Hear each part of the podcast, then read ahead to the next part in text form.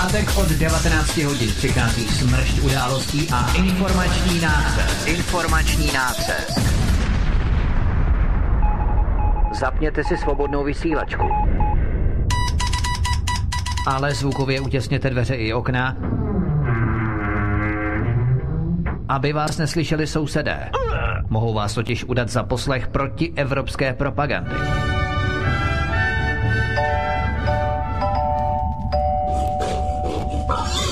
Proto buďte tuctoví, všední a hlavně nevybočujte. Pokud vystrčíte svobodně hlavu, nemilosrdně vás pokosí motorovou pilou. Demokracie? Ano, ale pouze ta po jejich. Proto zapalte svíčky, kupte pár plišáků a semkněte se s námi v boji proti bruselskému terorismu. Šéf-redaktor z pravodejského portálu Ironet.cz pan VK komentuje aktuální události posledního týdne na vnitrostátní i zahraniční politické scéně. Z ganze Čechyše folk jistajíme simulantní pande. Zákulisní informace, které se nám vždy nemusí líbit. A komu tím prospějete, co? Geopolitické analýzy, rozvědky, zpravodajské služby. Buďme napřed ve vnímání informačního pole řídících mocenských procesů. Mocenský tenzor je neúprostný. Máte zaseknutý kompas na západ? Každý pátek od 19 hodin si k nám přijďte pro nový, protože nám funguje na všechny čtyři směry.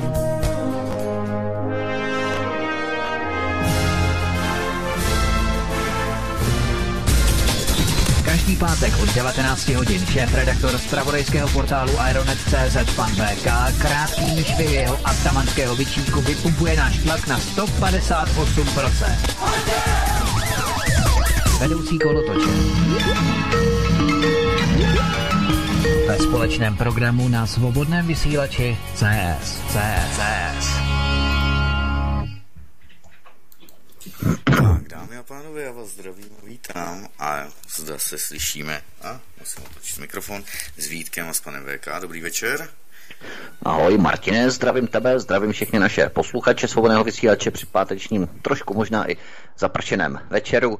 No, takže zdravím všechny a zdravím zároveň čtenáře Aeronetu i tebe, VK, jako šéfa kolotoče nebo vedoucího kolotoče. Ahoj.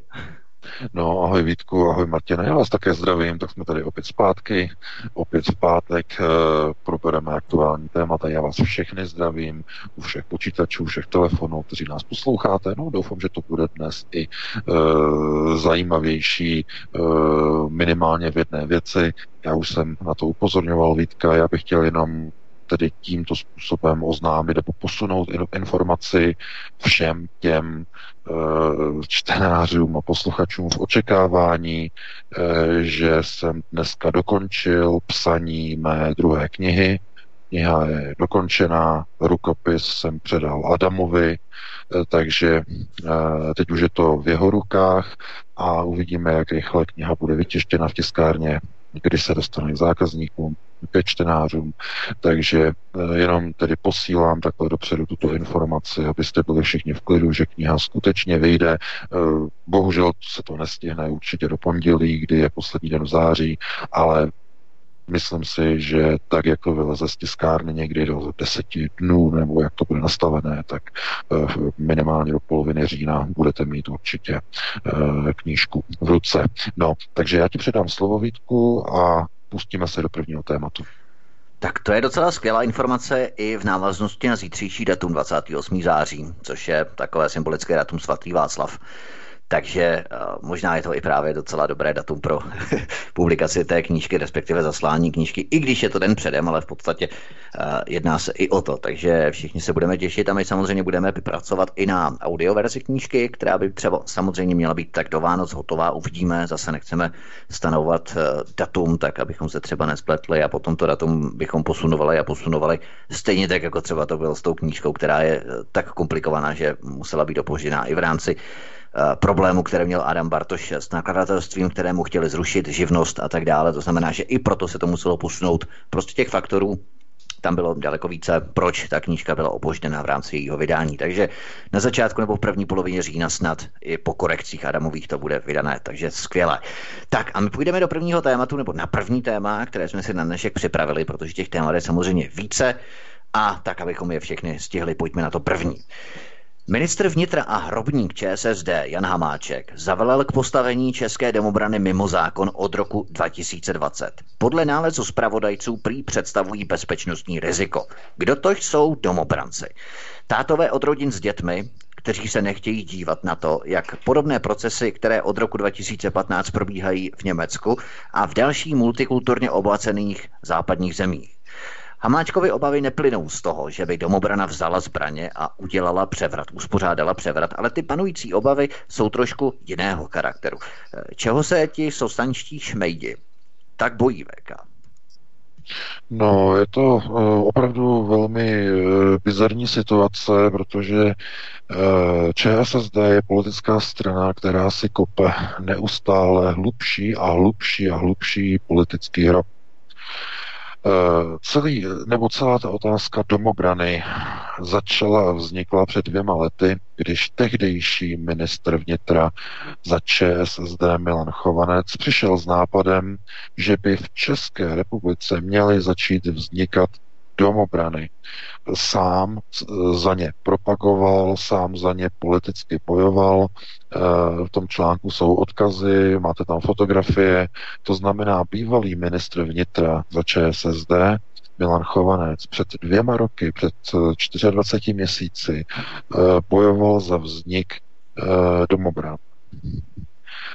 Na jeho výzvu vyslyšeli nebo řekněme na jeho apel reagovali mnozí voliči a členové ČSSD, kteří si udělali kvůli tomu zbrojní průkazy a vstoupili do domobran. Uběhly dva roky. V pozici ministra vnitra je jiný člen ČSSD, nový předseda ČSSD a on najednou chce přijímat novelu, kterou tyto domobrany opět rozpustí. No dámy a pánové, pokud uh, máte tu, řekněme, odvahu a jste stále ještě členy ČSSD, tak asi nevím, jaké myšlenky se vám teď probíhají hlavou, protože je to typický příklad naprosté nekonzistentnosti politiky ČSSD, která pouze jenom podtrhuje tu zoufalou, katastrofální volební bilanci. Protože eh, voliči, kteří ještě zůstávají v té straně. Ještě jí dávají šanci. A ještě třeba vyslyší v tom roce 2017 eh, tu výzvu Milana Chovance, eh, tak eh, si teď musí myslet, že jsou jako někde u blbejch na dvorku, kde startují motorku. Počkej, v roce 2021 VK, ty jsi řekl 17. Ne, ne, mluvím o Chovancovi. Mluvím o Chovancovi, který zahájil proces budování domobran. Jo, o tom já hovořím. Jo, jo, jo. To, to, nemluvím o roce 2022, protože 2022 možná ČSSD už ani nebude ve vládě a bude prostě pod třema procentama a ani nebude v parlamentu. No, což je velice pravděpodobné. No, ale tady jde o to, že prostě ČSSD má obrovskou nekonzistenci, protože vznik domobrán byl iniciativou ČSSD v dobách vlády Bouslava Sobotky, protože to byla soukromá iniciativa Milana Chovance, který usiloval o zvolení do čela předsedy ČSSD a hledal téma. A jedním z, tím, z těch témat bylo, že se postaví na stranu e, lidí, Eh, kteří vlastně mají zbrojní průkaz a že půjde vlastně bránit jejich zájmy proti Evropské unii. Pamatujete si na tu novelu eh, Evropská direktiva na kontrolu zbraní a střeliva, která omezovala držení zbraní.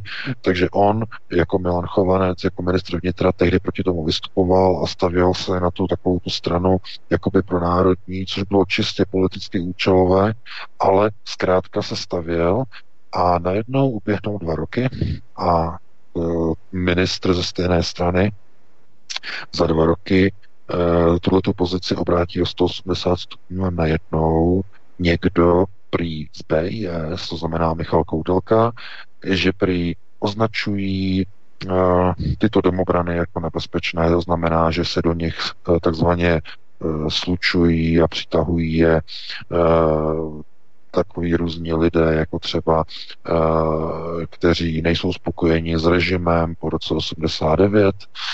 Jsou to lidé, kteří mají nějakou afinitu k Ruské federaci.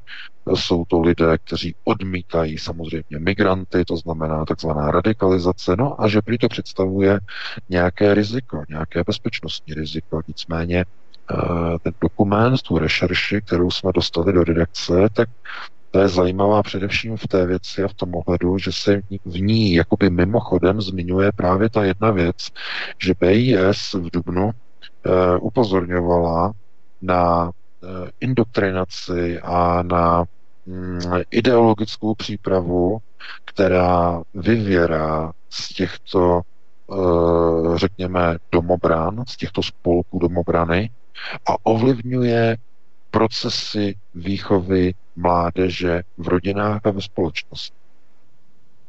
No a to je ten pravý důvod. Jim vůbec nejde o to, že nějací starší chlapy středního věku někde e, běhají po lesích e, se s těmi airsoft, airsoftovými zbraněmi a že cvičí a trénují takzvaně. O to jim vůbec nejde, jim jde o něco jiného. Že ten proces budování vztahu k vlasti, budování pro národního ukotvení se přenáší do rodiny. Do rodiny a do rodin jednotlivých členů domobrany. Když táta, hlava rodiny, jde do domobrany, tak ten proces se přenáší do celé rodiny. Nejenom na manželku, ale i na všechny děti. Ať už jsou odrostlé nebo jsou ještě nezletilé, zkrátka ten proces se přenáší do celé rodiny. Rodina okamžitě mění svůj, řekněme, spravodajsko-informační a mediální faktor. To znamená, česká televize letí z baráku, ta končí, okamžitě nastupuje alternativa, celá rodina se začíná přesunovat do mainstreamu k alternativní společnost. To znamená k alternativním médiím, Eh, k alternativním hodnotám, které byly a bývaly kdysi ty mainstreamové tradiční, které jsou dneska vytěsňovány různými deviantními, genderovými, multikulturními tezemi. To znamená, jdou směrem od mainstreamu k alternativě. To představuje eh, podle koudelky, podle BIS bezpečnostní hrozbu ve středně dobém horizontu. No hrozbu pro koho? No samozřejmě pro globalčiky. A e, jako když se na to podíváme, tak e, co se stane s tím dítětem v té rodině, které vidí, že táta je v domobraně a že doma večer říká, to je takhle, to je takhle, v té televizi, tam ta Greta, podívej se, co ona říká za nesmysly a podívej se, kdo za ní stojí a podívej se, kdo ji financuje a tak dále. To dítě samozřejmě to ví a potom jde do školy a když učitelka, já nevím, jim dá nějaký úkol, že mají něco dělat, něco kreslit, hodině kreslení, tak to dítě, které je malé, tak e, jde a nakreslí vojáka s nějakou puškou a nakreslí tam sloup stožár a na tom stožáru je česká vlajka. No a učitelka to vidí a je zděšená, běží s papírem k řediteli a volají ospod, ochranu sociální péče o dítě, že dítě je radikalizované. Že místo, aby nakreslili copatou Gretu, to je ta kauza, uh, no, rádi bychom to rozmázli, jak by to bylo jenom možné. Uh, paní nám napsala, že eh, dítě vlastně eh, přineslo tohleto, eh, tu informaci, že učitelka jim dala za úkol při hodině kreslení, aby kreslili copatou kretu. No a její dítě místo toho kreslilo vojáka s pistolí, teda jako s puškou a s, tou, s tím stožárem té vlajky. Učitelka s tím běžela k ředitelovi a nakonec to jako tak nějak vyrovnalo a urovnalo a paní nám napsala, jako, že chtěli volat ospod ze školy na její dítě. No a je to kvůli tomu, že manžel této paní, ona napsala, že je právě členem domobrany. No, a tím to zapadá do sebe. Přesně tohoto se Jan Hamáček bojí. Tohoto se bojí Michal Koudelka.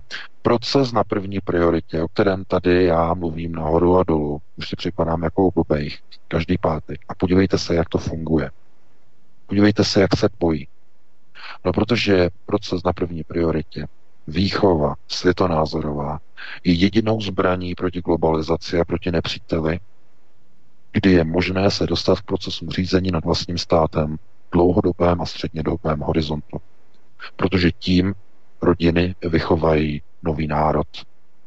Když budou takto vychovávat k národnímu a e, tradičně rodinnému ukotvení své potomky.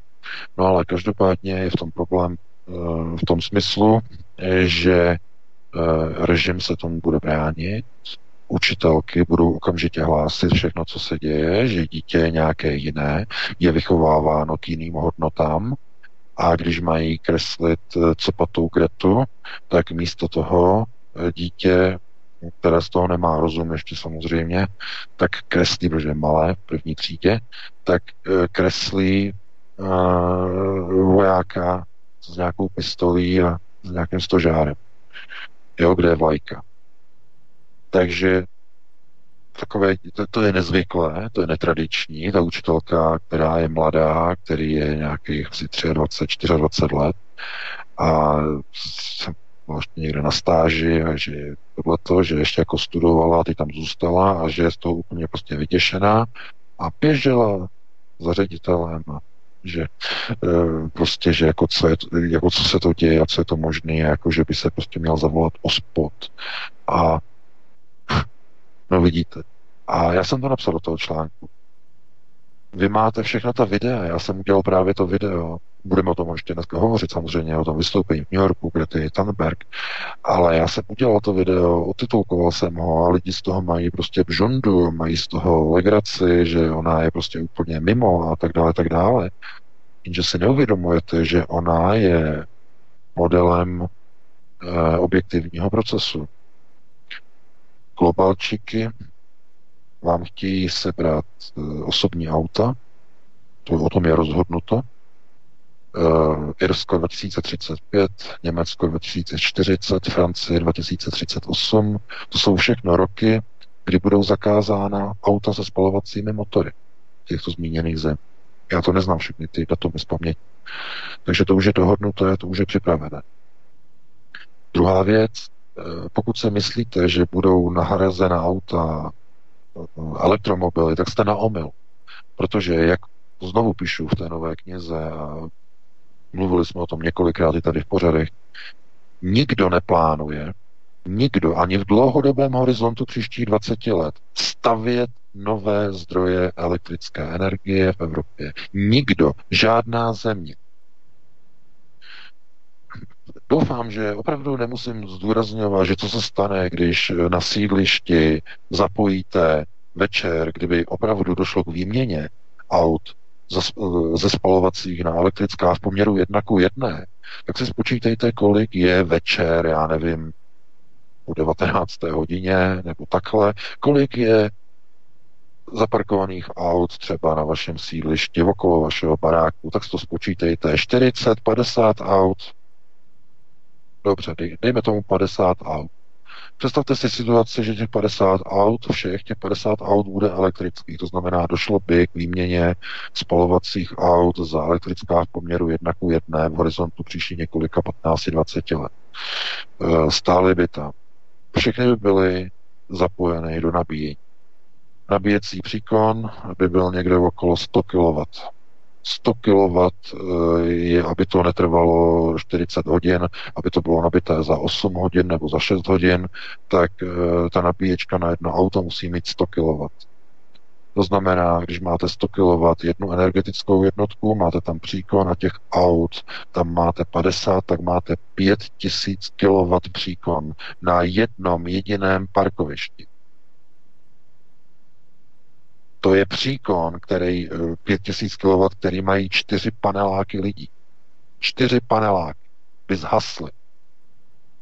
No, okamžitě. Takže co to znamená?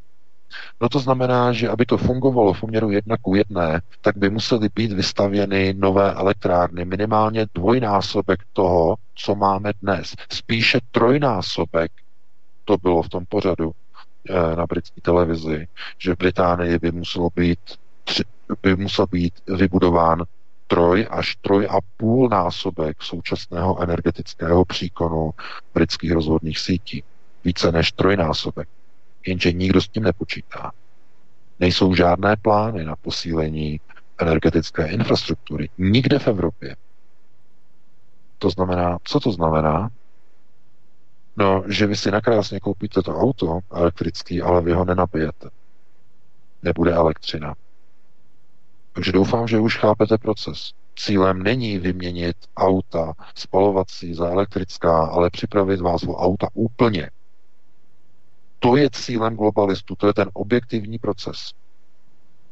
A vy se smějete, Gretě Thunberg, že je směšná? Vždyť ona je hlavním mediálním kádrem tohoto procesu. Ona, co řekne, bude implementováno proti vám, proti vašim rodinám, proti vašim dětem. Když vaše dítě nakreslí pro národní obrázek, tak na něj učitelka zavolá ospod. Vy si přijdete pro dítě a zjistíte, že se vám nevrátilo ze školy, protože sociálka vám sebrala dítě a odvezla v Antonu přímo během vyučování ze školy.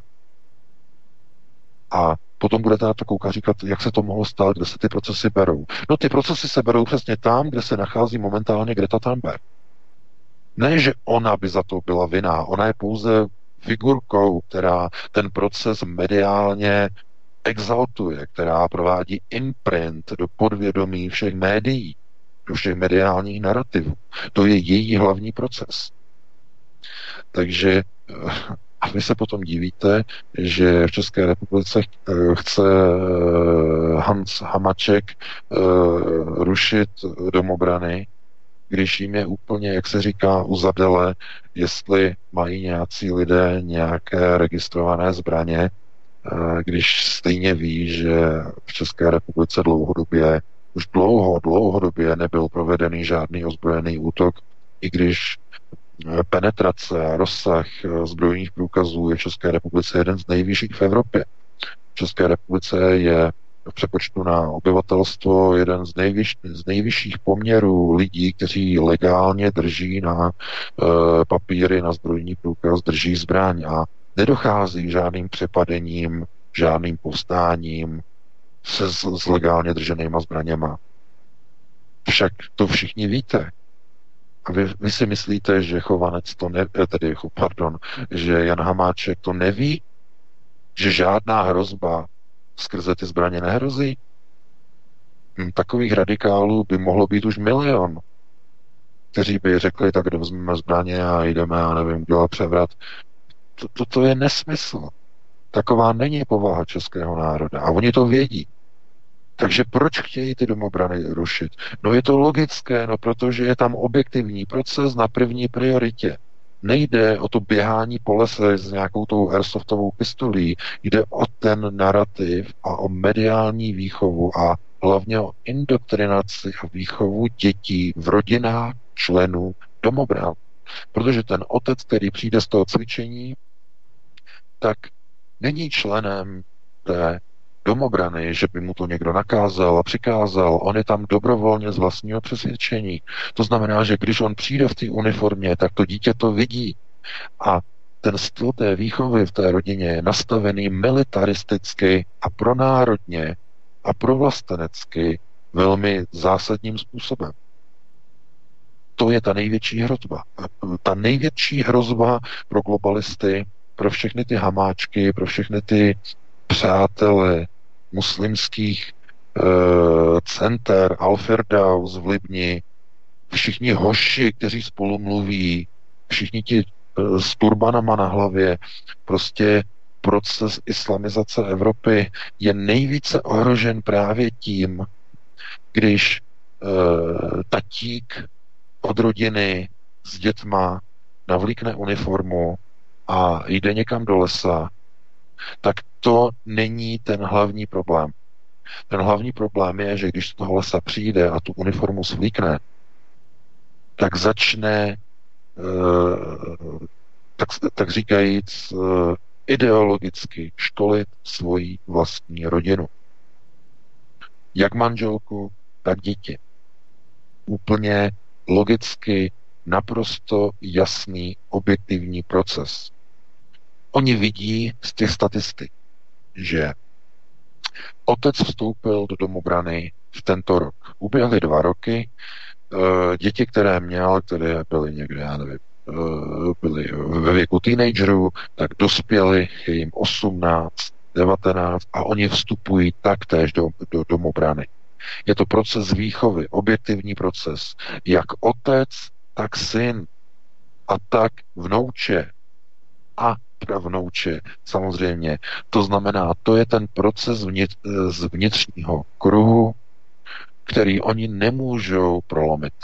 Globalčiky nemůžou bojovat ve vnitřním kruhu, pokud ten kruh drží pohromadě. Pokud ta rodina je protimigračně ukotvená, je protiglobalisticky ukotvená, e, nepodporuje žádné takzvaně pokřivené světové a evropské hodnoty, různé deviace, e, různé gendry a tak dále a tak dále.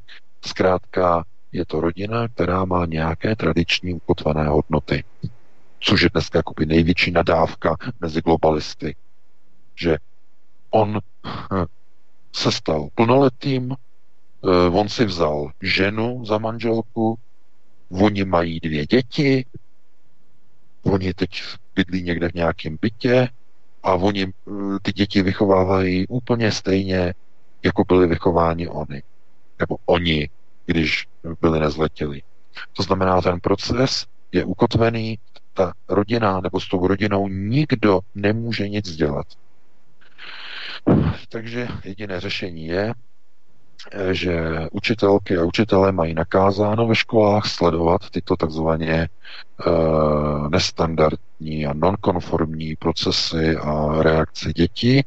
A dítě, když někde něco nakresle, nakreslí někde při hodině nebo něco řekne, tak hned okamžitě mají nakázáno běžet dolů za ředitelem nebo za ředitelkou a hned to za čerstva nabonzovat a hned volat o spot. Protože co kdyby se náhodou něco stalo, když dítě kreslí vojáka se sloupem a na sloupu je česká vlajka, co by se, nedej bože, mohlo stát?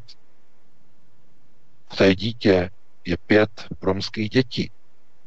Takže učitelka co? Hned že třeba to dítě má nějaké militaristické styly výchovy a že třeba je to eh, je z rodiny extrémistů.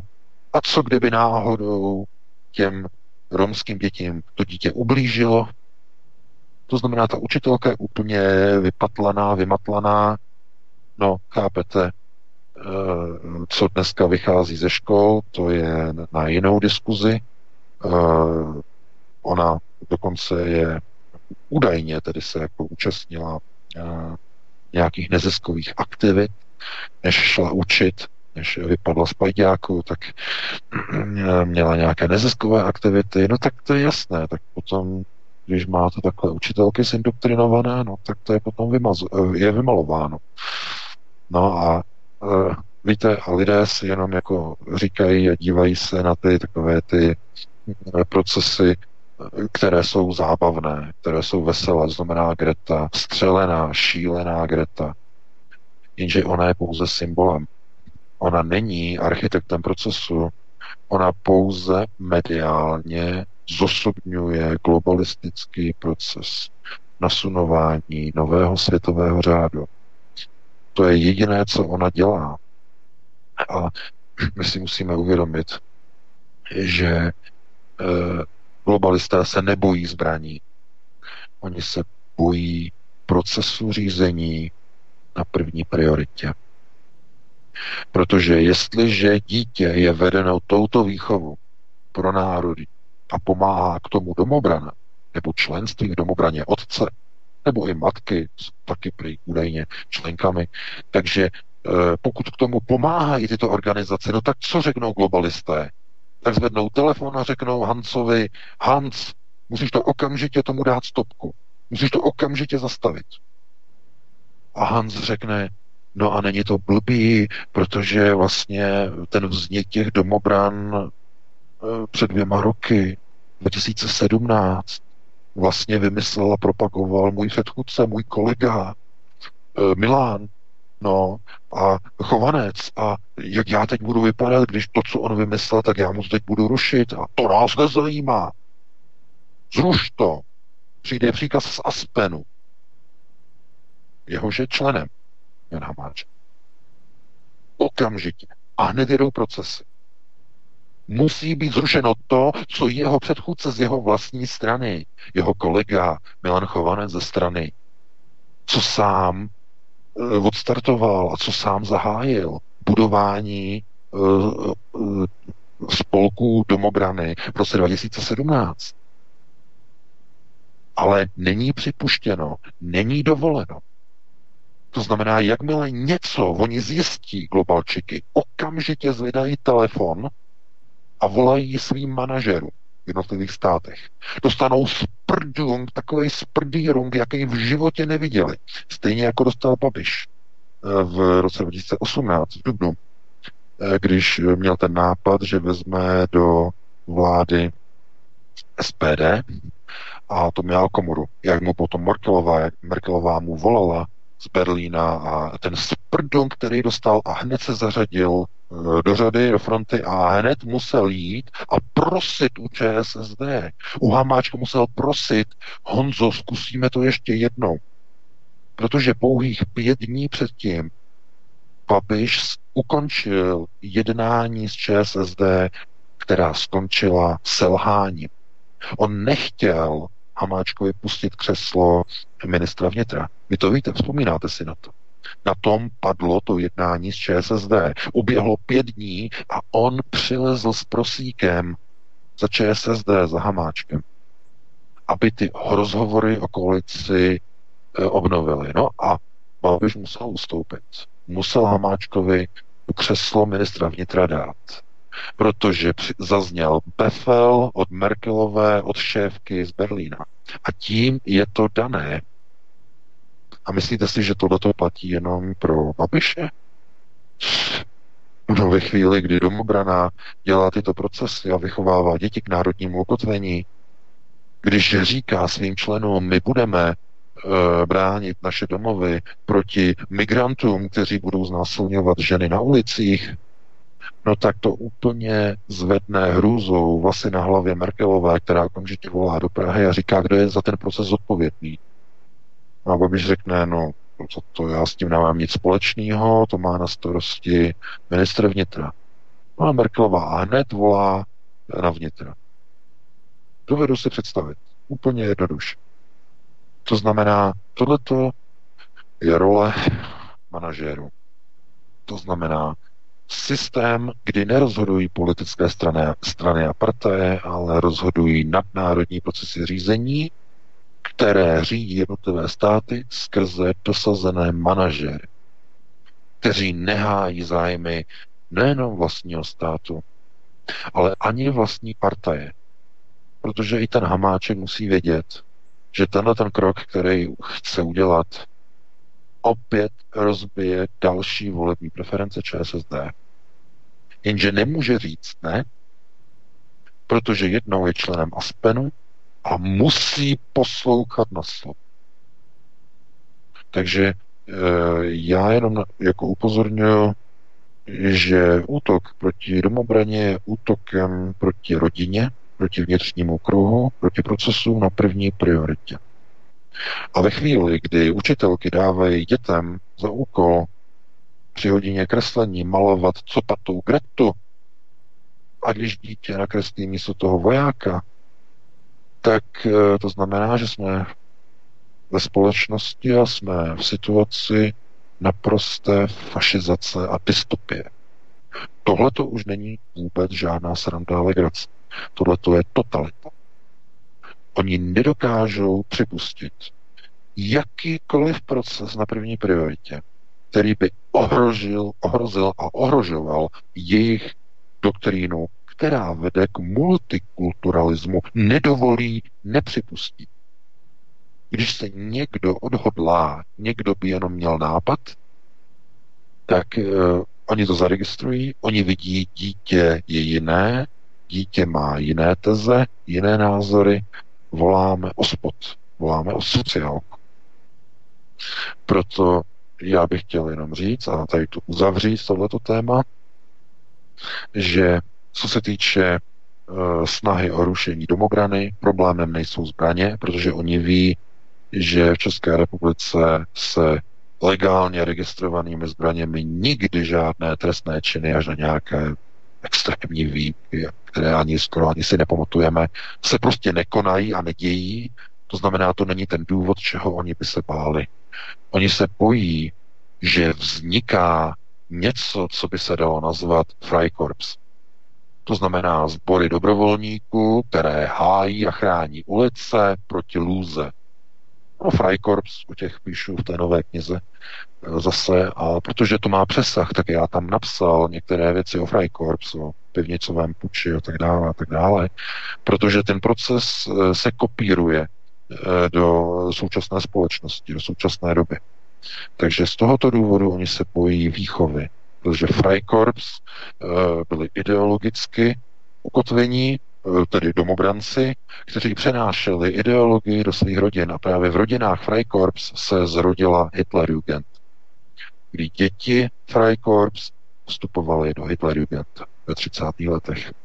Takže oni se tohoto bojí, že by bylo mm, eh, provedeno pro národní ukotvení příliš hluboko, se kterým oni by už nemohli pohnout na ostatních dalších prioritách. Takže tady to bych uzavřel, ukončil a předal bych ti slovo Vítku, pustili bychom se do dalšího tématu, pak, že ty k tomu nemáš nějakou poznámku. Nemám poznámku, pustíme se ještě do 20. hodiny do dalšího tématu, které vlastně je takovým domácím tématem, dalším domácím tématem, které tady máme, protože další hodinu tady máme témata zahraničního charakteru, právě summit OSN v New Yorku, co patou Gretu a tak dále, ale teď ještě skočíme na jedno, nebo vrhneme se na jedno takové domácí téma, eh, které vlastně jsme už probírali v minulý pátek i před minulý pátek.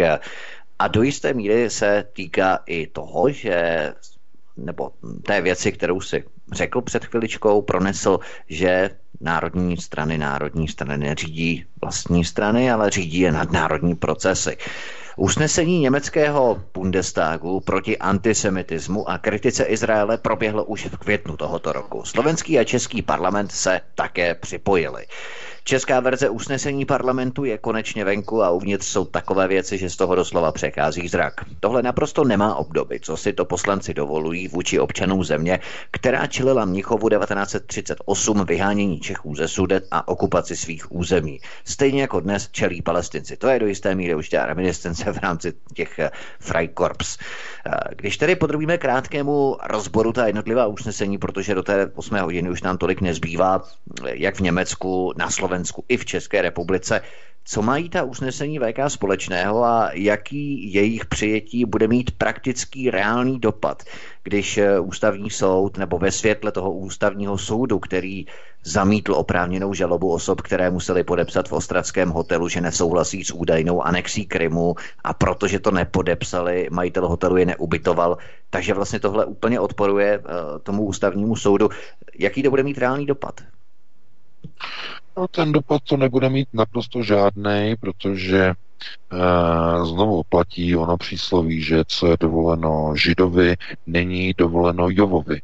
A přesně takhle to dopadne i v České republice, dopadne to přesně takhle i tady v Německu, e, už to takhle úplně dopadlo stejně na Slovensku.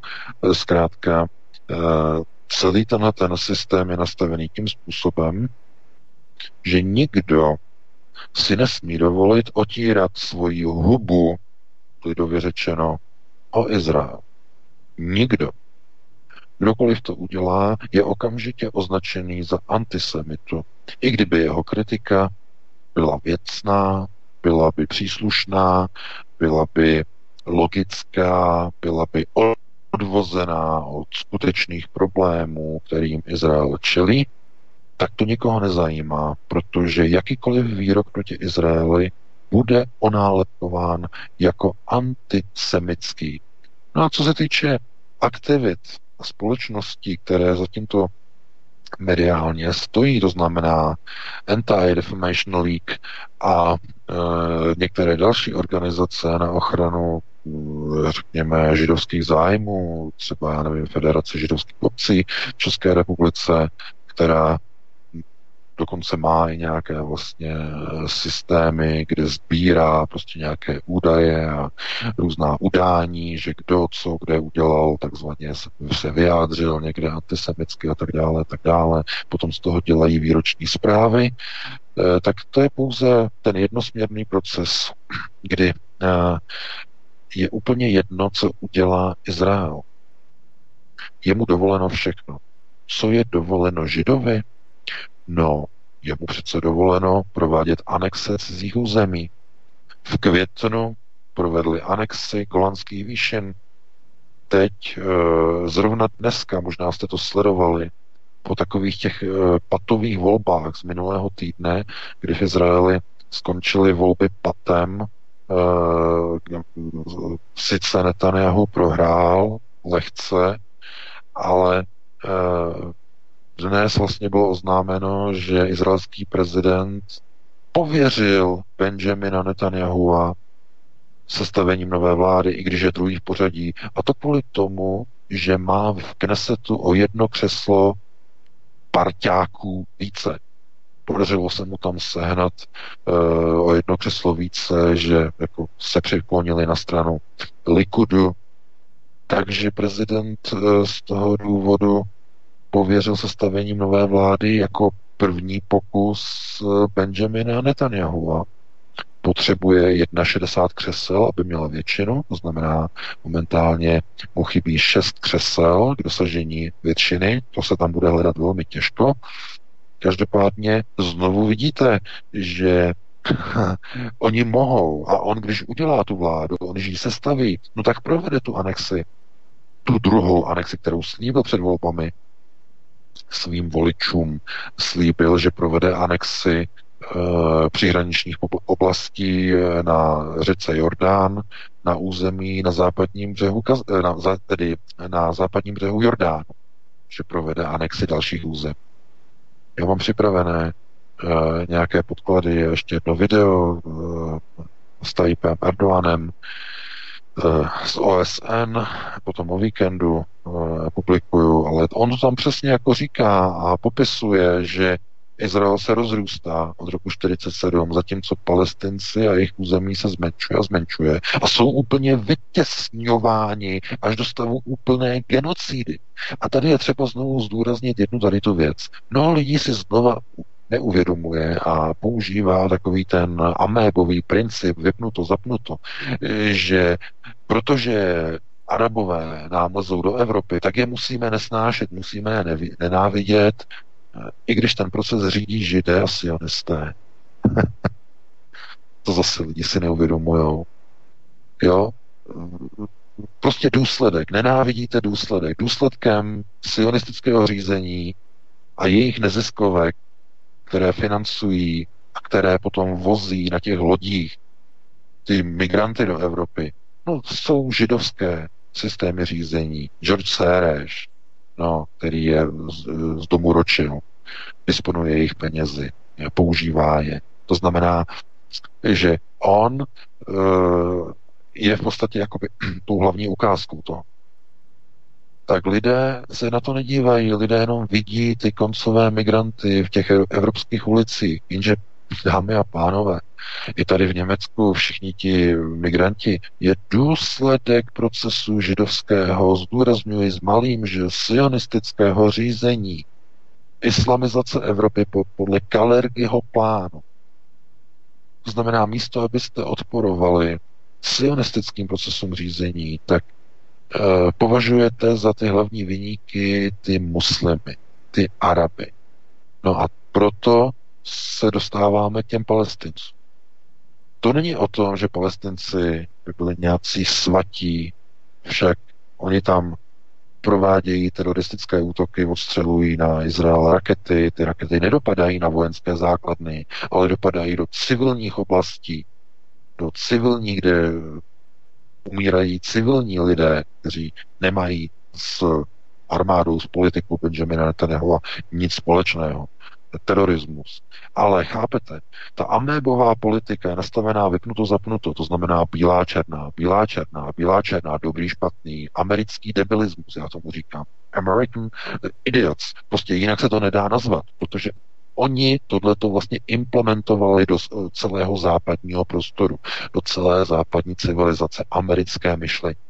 Lidé jsou buď dobří, anebo naprosté svině. Jo, takhle jadrně to říct. Ale tak to nefunguje. To není pravda, takhle nefunguje svět. Máte jenom nekonečné odstíny šedi. A tak to platí o všech procesech řízení. A co se týče těch palestinců, tak proč o nich mluvíme? Proč je to tak důležité? Je to příklad uh, v tom článku, jak je tam to video s těmi dvěma izraelskými rabíny na té vojenské akademii. V tom článku tam to video je s českými titulky, podívejte se na ně, já vím, že ho už ho všichni znáte. Ale tam to vidíte na vlastní oči, že oni jsou nacisté. Sionismus je nacismus. Já o tom píšu i v té nové knize, tam dávám příklady, z jakého důvodu to vzniklo proč nacisté, eh, proč sionisté používají nacistické systémy řízení a proč vlastně nacismus je v plné koherenci eh, se sionismem. Eh, protože oni to tam přímo odhalují, přímo na tom videu, ti dva rabínové, a obhajují Adolfa Hitlera, jeho proces. No, jediné, co on udělal špatně, je, že ne, že prováděl holokaust etnických židů, to znamená s velkým že že v koncentrácích a tak dále. Ne, ne, ne, ne, ne, ne, to nebylo špatné. Nebylo ani špatné to, že obsazoval evropské národy. Ani to, že rozpoutával války. Ne, ne, ne, to nebylo špatné. Ten rabín to tam řekl naprosto jasně. On měl pravdu, byl to nejkorektnější člověk, který žil, jenom v historii stál na špatné straně. Toto tam řekl rabín z vojenské přípravné akademie izraelské armády IDF. Tohle. Proto to video způsobil takový skandál a je tak výbušné, ale mělo by být promítáno od rána do večera ve školách v České republice od rána do večera. Přesně takto funguje sionismus na bázi nacismu. Nacistické procesy řízení. Přesně takhle. Protože co je dovoleno jim, je to samé, co bylo dovoleno nacistům ve 30. letech. Co bylo dovoleno Německu, nacistickému, nebylo dovoleno nikomu jinému. Němci si vzali sudety, bylo dovoleno. Podívejte se. Izrael vzal si golanské výšiny, bylo dovoleno. Dostal požehnání od Bílého domu, od Donalda Trumpa chce sebrat palestincům eh, kus západního břehu, je dovoleno. Nikdo neprotestuje.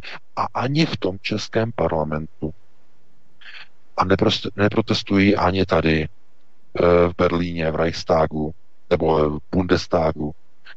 Neprotestují. Neprotestují ani eh, na Slovensku. Neprotestují, protože Izrael může všechno.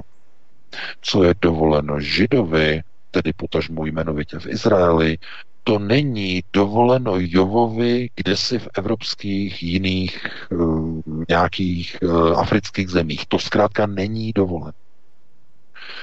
No a přesně takhle z těchto příčin a z těchto důvodů vzniká antisemitismus. Lidé to vidí, lidé nejsou blbí, nejsou idioti a debilové. A zkrátka, když vidí, že někomu se měří takto a druhému takto, že co je dovoleno židovi, není dovoleno Jovovi, no tak se proti tomu začnou bouřit. A začnou ty židy, jak se říká, nenávidět. Za to, že mají e, nadřazená privilegia, že jim je dovoleno něco, co ostatním dovoleno není. A to je ten základní prapůvod vzniku antisemitismu. No, podívejte se. A e, když se podíváme na procesy, vrátíme se do České republiky, e, v poslanecké sněmovně, tak tam ta deklarace, to usnesení proti antisemitismu bude v blízké době, nevím teď přesně kdy, bude dáno k hlasování. Opravdu já jsem zvědavý, kdo proto usnesení zvedne ruku. Budeme to v redakci velmi důsledně sledovat, protože nás to opravdu zajímá. Protože to usnesení vám dá odpovědi na to, kdo je na straně nacistických procesů Izraele. To znamená, kdo je na straně těch politiků, kteří schvalují procesy okopírované z Mnichova 1938. Ten samý proces byl totiž v květnu tohoto roku použit Izraelem při odtržení a přivlastnění si golanských výšin od Sýrie. Oficiál. Tady nejde o to, eh, co teď jsem jako dostal nějaké ty informace a že lidé taky mi napsali, že přece Izrael de facto už někdy v 80. letech jakože oznámil, že prostě provádí anexi kolánských výšin. Ale pozor, pozor, to je trochu dezinformace a pokřivení té reality. Uh, to samé platí například o pásmu Gazy. Ale to nemá s tím vůbec nic společného. To důležité, co se odehrálo v květnu, je mezinárodní rekognizace a uznání odtržení a anektace toho území, že od této chvíle patří k Izraeli. V tom je to rozhodnutí důležité. A kdo poskytl na základě mezinárodní smlouvy anektační rekognizaci připojení golandských výšin eh, k Izraeli. Kdo ten proces provedl? Donald Trump, americký prezident, který svým dekretem, executive order, svým exekutivním příkazem schválil a uznal jménem americké vlády Golandské výšiny, tam je to napsané, jako nedílná integrální součást Izraele. No a co si nechal podepsat Adolf Hitler v Mnichově v roce 38 od Britů, od Francouzů a od Italů a Mussoliniho. Co si nechal podepsat eh, ohledně sudet? No úplně to samé. Že Velká Británie, že Francie a že Itálie uznávají a mezinárodně rekognizují Sudety jako integrální součást Třetí říše. Proto ta smlouva mezi Izraelem a Spojenými státy v květnu je tou hlavní anektační politickou e, spojkou, tím hlavním nástrojem, protože tím to změnilo situaci. Do toho okamžiku, než k tomu došlo, tak e, Izrael mohl prohlašovat, co chtěl. Úplně, co chtěl, že Golany jsou naše, Golany jsou naše, Golany jsou naše. Ale nikdo a žádná mezinárodní společnost na těch Golanech nesměla podnikat nesměla investovat, nesměla tam otevírat banky, nesměla tam otevírat e, závodní řetězce různých hamburgerů a tak dále a tak dále. Nemohly tam chodit e, dotace, nemohly tam chodit investice z Evropy a tak dále a tak dále a tak dále. V okamžiku, kdy ovšem to území je rekognizováno a uznáno jako integrální součást nějakou velmocí, spojenými státy, v tom okamžiku můžou americké banky začít do kolanských výšin v tom okamžiku legálně podle amerických zákonů investovat peníze. V tom okamžiku. A nebudou za to stíhány, protože americké firmy nesmí investovat na okupovaných územích žádného státu, které na územích, které nejsou uznány americkou vládou. tímhletím uznáním došlo k otevření celého amerického, zdůrazňuji znovu, sionistického bankovního trhu pro přímé, direkt, přímo direktní investice z Fedu do výstavby mohutných komplexů a osad na Golanských výšinách. A v okamžiku, kdy tam budou stát americké stavby, americké investice, tak je konec. Už nikdy, nikdy Sýrie to území zpátky nedostane. Tím je to dané, tím je to uzavřené. To je ten hlavní zásadní proces. Izrael si může vyhlásit za anektační území, co chce, ale do chvíle, dokud to ne, někdo neuzná, tak nemůže s tím územím dělat vůbec nic. Vůbec nic. Nedostane tam ani jednu jedinou investici ze zahraničí. V okamžiku ovšem, kdy Spojené státy uznají, nebo, eh, nebo OSN uzná, že jo, v tom korektnějším případě, no tak to mění situaci. Že, jak vidíte, co je dovoleno Židovi, není dovoleno Jovovi. A tím vlastně jsou všechny ty deklarace a usnesení proti antisemitismu jenom pojistkou proti kritice Izraele. Izrael nechce, aby, aby byly jeho procesy nacistické a nacifikované eh, procesy anexí, aby byly kýmkoliv kritizovány. Kdokoliv toto skritizuje, okamžitě dostane nálepku antisemity. To znamená, že my se musíme postavit proti tomuto procesu a je to, je to zásadní a klíčové, protože pokud to neuděláme, tak vlastně zrazujeme svůj vlastní národ a vlastní historii. Protože přesně takhle jsme v roce 38, před 80 lety, no vlastně 81, jsme přišli územ, o. Přesně tak. Přesně tímto způsobem. Takže ano, je to dlouhá doba. To je strašně dlouhá doba, národy zapomínají, lidé zapomínají a co nejhorší, politici Eh, se nestydí podporovat přesně tyto okopírované mnichovské procesy v případě, když jsou používány Izraelem. To je naprostý skandál. Já, když jsem se díval na ty výjezdy a na ty proslovy eh, v poslanecké sněmovně při projednávání, eh, při čtení toho nápadu, návrhu, tak mi bylo opravdu špatně. To, co tam zaznívalo, Izrael, Izrael sem, Izrael tam, podporujeme Izrael a tak dále a tak dále a že boj proti globalizaci a kde si co si je naprostým nepochopením svobody, národa, ochrany hranic, nároků národa, který tam žil, Eh, můžeme si myslet o palestincích, co chceme, i to nejhorší. Stejně jako Němci si o Češích a o Slovanech myslí to nejhorší, ale to nic nedává právo a nemění na tom, že zkrátka ty národy mají právo na své území, na své, eh, na své území, na své hranice. Oni mají právo na svoji Palestínu, my jako Češi máme právo na naše pohraničí, na naše sudet. Tím je to dané. Kdokoliv to spochybňuje, stává se zrádcem našeho národa zrádce. Přestaňte mu říkat vlastenec, přestaňte mu říkat nějaký kádr, je to zrádce, nad kterým si musíte jenom odplivnout. Takhle bych to uzavřel.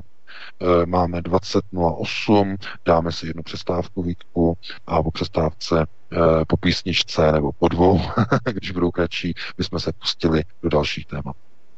Já bych jenom nadnesl takovou úvahu nakonec, velmi krátkou úvahu, kam pak zmizí ti arabové, kam zmizí ti arabové z Palestiny, kam zmizí ti arabové z Golanských výšin a z dalších ukrajovaných území.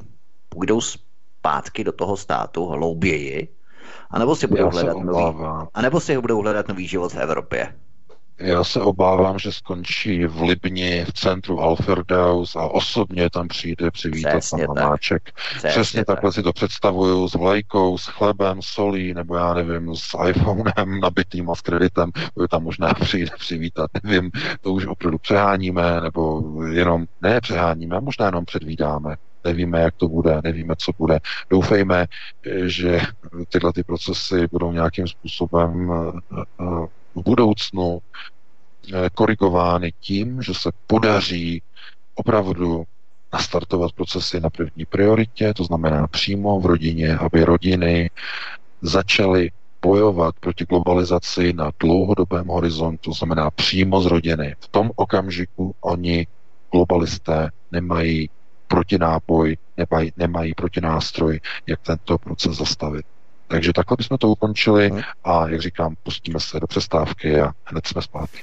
A po přestávce si dáme jednak americkou krizi, to bude velmi zajímavé, ještě před copatou Grétou se podíváme na americkou krizi ohledně impeachmentu na Donalda Trumpa. Nebojte, nebude to nic prostého, bude to možná prosté trošku eh, na Donalda Trumpa, ale z pozice demokratické strany a potom se vrhneme i na copatou Gretu, pokud vlastně ona se už vrhla na nás, ale to je, to, to je věc názoru. Takže dáme si dvě písničky, Martine, pak budeme pokračovat. Ano, 6-7 minutek a jdeme na to, budeme tady zpět. Tak, tak, tak, dámy a pánové, jdeme vyzkoušet spojení a zde jsou naši dva dnešní protagonisté, tedy pan VK z Aeronetu a Vítek, tady ze svobodného vysílače CS.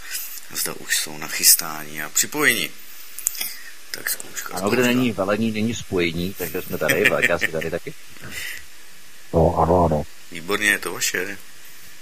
Tak skvělý. Martine, možná ti tam jede nějaký ventilátor úplně hrozně, ale eh, doufám, že to nebude rušit potom při třetí hodině v rámci telefonických dotazů, ale možná je to ventilátor právě z notebooku, takže i když není takové teplo, tak nevím, čím je to způsobené, protože během léta to třeba tak nejelo, mohutně, jako třeba teď, ale tak třeba to vyřeší. Tak pojedeme na další téma, které jsme avizovali před písničkou, co se týče americké krize. Protože Nancy Pelosiová v americkém kongresu začala spolu s demokratickou stranou připravovat impeachment, tedy odvolání prezidenta Donalda Trumpa.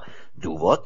Prý měl Donald Trump v telefonátu naléhat na Volodymyra Zelenského v Ukrajině, aby začali stíhat sim, eh, syna Huntera Bidena, otce a možného kandidáta na amerického prezidenta v roce 2020, tedy příští rok, Joea Bidena. Joe Biden byl také viceprezidentem Baracka Obamy. Druhý největší, můj, největší ani ne, tak druhý nejmocnější, nebo ani ne nejmocnější, nevím, jaké přiléhavé slovo, druhý nejdůležitější asi muž v Spojených státech amerických podle těch oficiálních formalit. Jenomže demokraté se opravdu stupidně střelili do vlastní nohy. Co se na Ukrajině stalo? Hunter Biden syn Joea Bidena, byl spoluvlastníkem ukrajinské energetické firmy v době, kdy jeho otec Joe Biden byl druhým mužem ve vládě amerického prezidenta Baracka Obamy. Joe Biden potvrdil, že v roce 2016 pod, pod, pod pohrůžkou zablokování půjček naléhal na tehdejší ukrajinskou vládu vedené Petrem Porošenkem, aby odvolala generálního prokurátora. A tento generální prokurátor vyšetřoval podezření z korupce i syna nebo respektive i firmu Huntera Bidena, tedy jeho syna. Takže, abychom tomu rozuměli, senátor Joe Biden ještě jako viceprezident Spojených států tlačil na generálního prokurátora jiného státu, v tomto případě Ukrajiny, aby přestal vyšetřovat jeho syna Huntera Bidena, podezřelého z trestného činu nebo z trestné činnosti na Ukrajině. Přitom vyhrožoval zastavením americké finanční pomoci Ukrajině, když ten problém jeho rodiny neschodí se stolu.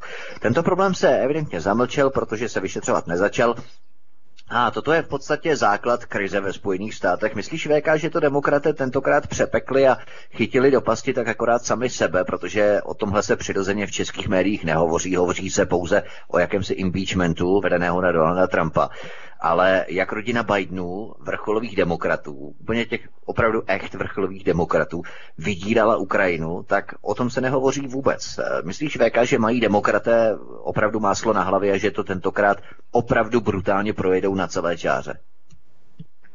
No tak především eh, to, že Donald Trump eh, chtěl od Zelenského nějaké důkazy a řekněme nějaké zahájení nějakých procesních úkonů ve věci Bidenova syna Huntera, Eh, je ze strany Donalda Trumpa přímý útok proti americkému Deep State, proti neoliberálnímu Deep State, to znamená, on jim vyhlásil válku tímhle tím procesem. Tím, že zavolal Zelenskému. Tenhle ten proces ovšem nevychází z něho, to je proces, který, za kterým stojí, řekněme, některé struktury za Donaldem Trumpem, a je to samozřejmě destabilizace, je to proces destabilizace amerického politického prostoru, protože Tohle to bude mít za následek praní velkého prádla při amerických volbách na obou stranách. To znamená, bude se prát špinavé prádlo demokratické strany, bude se prát špinavé prádlo Donalda Trumpa, to znamená klasika. Ale co je důležité? proces impeachmentu je de facto jenom potvrzením a přiznáním toho, že demokratická strana ví, že prohraje prezidentské volby příští rok listopadu. Eh, je to naprosto, kdokoliv se zajímá, jenom, jenom se otře trochu americkou politiku, tak ví, že tohle je projev naprostého zoufalství. Co to znamená? Můžeme si to zanalizovat. Znamená to, že oni ví ze svých, eh, pozor, pravdivých, zdůraznuju, pravdivých interních průzkumů, že žádný z jejich kandidátů, kteří teď jdou nebo půjdou do primárních voleb demokratické strany, není schopen v těch propočtech a kalkulacích porazit Donalda Trumpa. Není. Ani, ani, ta, ani ta chance tam není. Ani ta šance tam není prostě. Takže jak se zbavit Donalda Trumpa? Jedině cestou impeachment. Pokud by byl odvolán, tak by už nemohl kandidovat příští rok. Je to jejich jediná cesta. Proto je důležité si uvědomit, že tohle to není signál, který by byl nějak jako špatný, že by něco hrozilo Trumpovi. Tohle to je signál naprostého krizového poplachu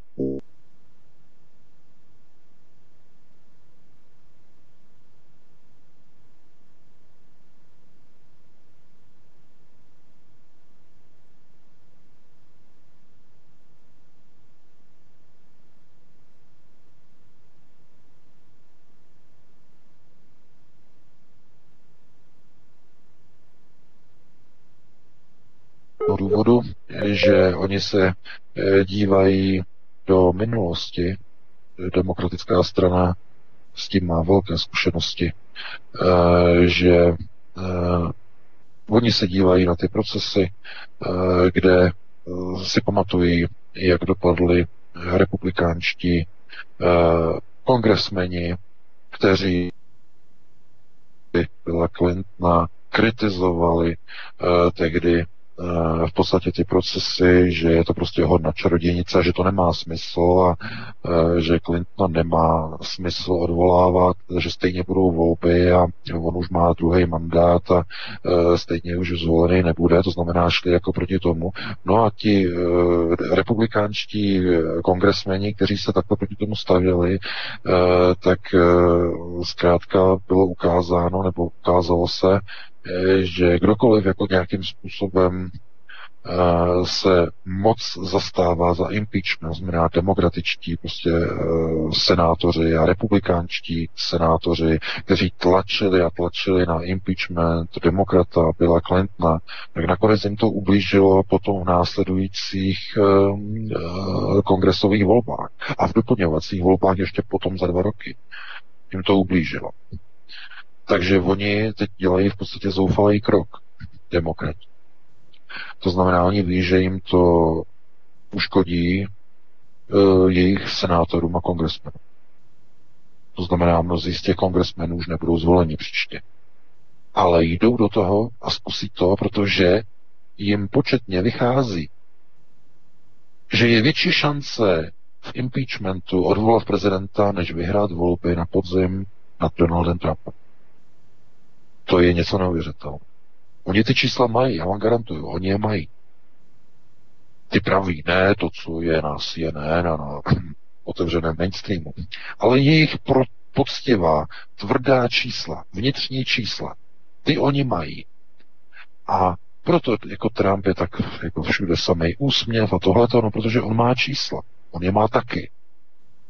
Takže on bude znovu zvolen a oni zjistili, že v těch jednotlivých iteracích, časových iteracích, eh, je možné, aby byl jiný prezident jenom v případě, že proběhne impeachment.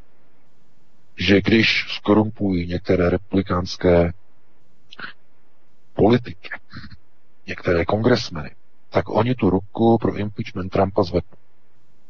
To znamená, pojede se na tvrdo, vydírání. No a jestli na to mají takzvaně munici, jestli na to mají kalibr, to je teď těžké říct. Může to být bluff, můžou bluffovat. Ale pokud by měli nějaký takový kalibr, nějaký náboj, znamená černé kom pro na 5, 7, 10 republikánských senátorů a kongresmenů, měli by prostě ta čísla někde, tak oni řeknou, ano, stojí nám to za to, jde, jdeme do toho, protože ta čísla máme. Stejně takhle pozor, oni ty čísla ještě mít nemusí, nemusí mít na straně dostatek lidí pro impeachment, ale e, použijou ten proces, že když už ten proces pojede, tak lidi na ten vagón takzvaně naskočí. To znamená, že ti kongresmeni se řeknou, si řeknou někteří uh, od republikánů, aha, aha, hm, s Trumpem je to špatný, tahle ta loď se potápí, připojíme se na stranu impeachment. Oni ho nenávidí. To jako to zase je další věc, protože republikáni nesnáší Donalda Trumpa, protože uh, oni ho jako respektují kvůli tomu, že je to jediná postava, která jim dokáže vyhrát volby. To oni to vědí, oni nejsou hlupáci. Oni nemají nikoho svého. Oni by tam strašně rádi postavili nějakýho neokona. Nějakýho z Bilderbergu nebo někoho z okolí Majestic 12. Oni by ho tam prostě dali, ale uh, oni nemají ty lidi. Oni nemají ty kádry. To znamená, že oni mají jenom toho Trumpa, který má za sebou celý kompletně židovský kongres Ronalda Lodra který za ním stojí. To znamená, to je ten, ten, ten, ten, ten postoj, ten tvrdý. No a on je velký zastánce e, Izraele a Jeruzaléma. To znamená toho konceptu takzvané halachy, čepce. A to je úplně jedno, že Benjamin Netanyahu je nacista a on je, on je, on je sionista jako blázen, ale všechno o tom několikrát hovořili. Procesy židů a židů jsou kompatibilní a stejné, mají stejnou svodovou linii. Eh, obě dvě strany židů chtějí eh, hlavní město Jeruzalém, obě dvě strany židů chtějí rozšířit Izrael do hranic Velkého Izraele a obě dvě strany židů chtějí vybudovat třetí chrám. To znamená, dokud tyhle ty tři kroky nebudou dokončeny, tak eh, bude těžké pro lajky rozeznat eh, hlavní, řekněme, teze eh, chasidů a chazariát. Bude to pro ně velmi těžké, nebo spíš dokonce nemožné. No a to je stejná situace, které čelí Donald Trump. On prostě si myslí, jako, že podporuje prostě jednu stranu, znamená židy s velkým že, znamená židovský kongres, to znamená podporuje takzvaně uznání Jeruzaléma jako hlavního města, a podepíše s Netanyahuem eh, anektační dokument o kolánských výšinách a myslí si, jako, že to je součástí konceptu prostě halachy, velký, eh, jako velký Izrael. No ano, je to součást toho konceptu, jenže si neuvědomuje, že stejný koncept mají sionisté, sionism. Ten rozdíl se začne ukazovat až po dokončení těchto tří kroků. To znamená, když vznikne velký Izrael, tak teprve v tom okamžiku se i veřejnost laická začne konečně orientovat v tom, kdo je to žid s velkým že a kdo je to sionista, chazar, ideolog s malým že. Teprve v té chvíli. Protože po vystavění třetího chrámu a po rozšíření Izraele do hranic Velkého Izraele a po ukotvení Jeruzaléma jako hlavního města, mají přijít procesy, které jsou odlišné. O tom jsme několikrát hovořili. Židé s velkým že, to znamená chasičtí, chtějí udělat z Jeruzaléma nový Babylon, to znamená nové hlavní město světa. Věčné město, zdůrazně věčné město. Věčné město Jeruzalém.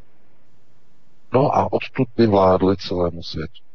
Jenže sionisté, to znamená Sion, Zion znamená slunce to znamená e, paganism. Původně tedy sionisté jsou původně pagani, to jsou pohani, ale um, oni používají kabalistické symboly a právě Sion, slunce Zion, je, je slunce, sluneční kotouč, který má ty dvě barvy, tedy buď tu žhnoucí, anebo tu temnou, tu černou.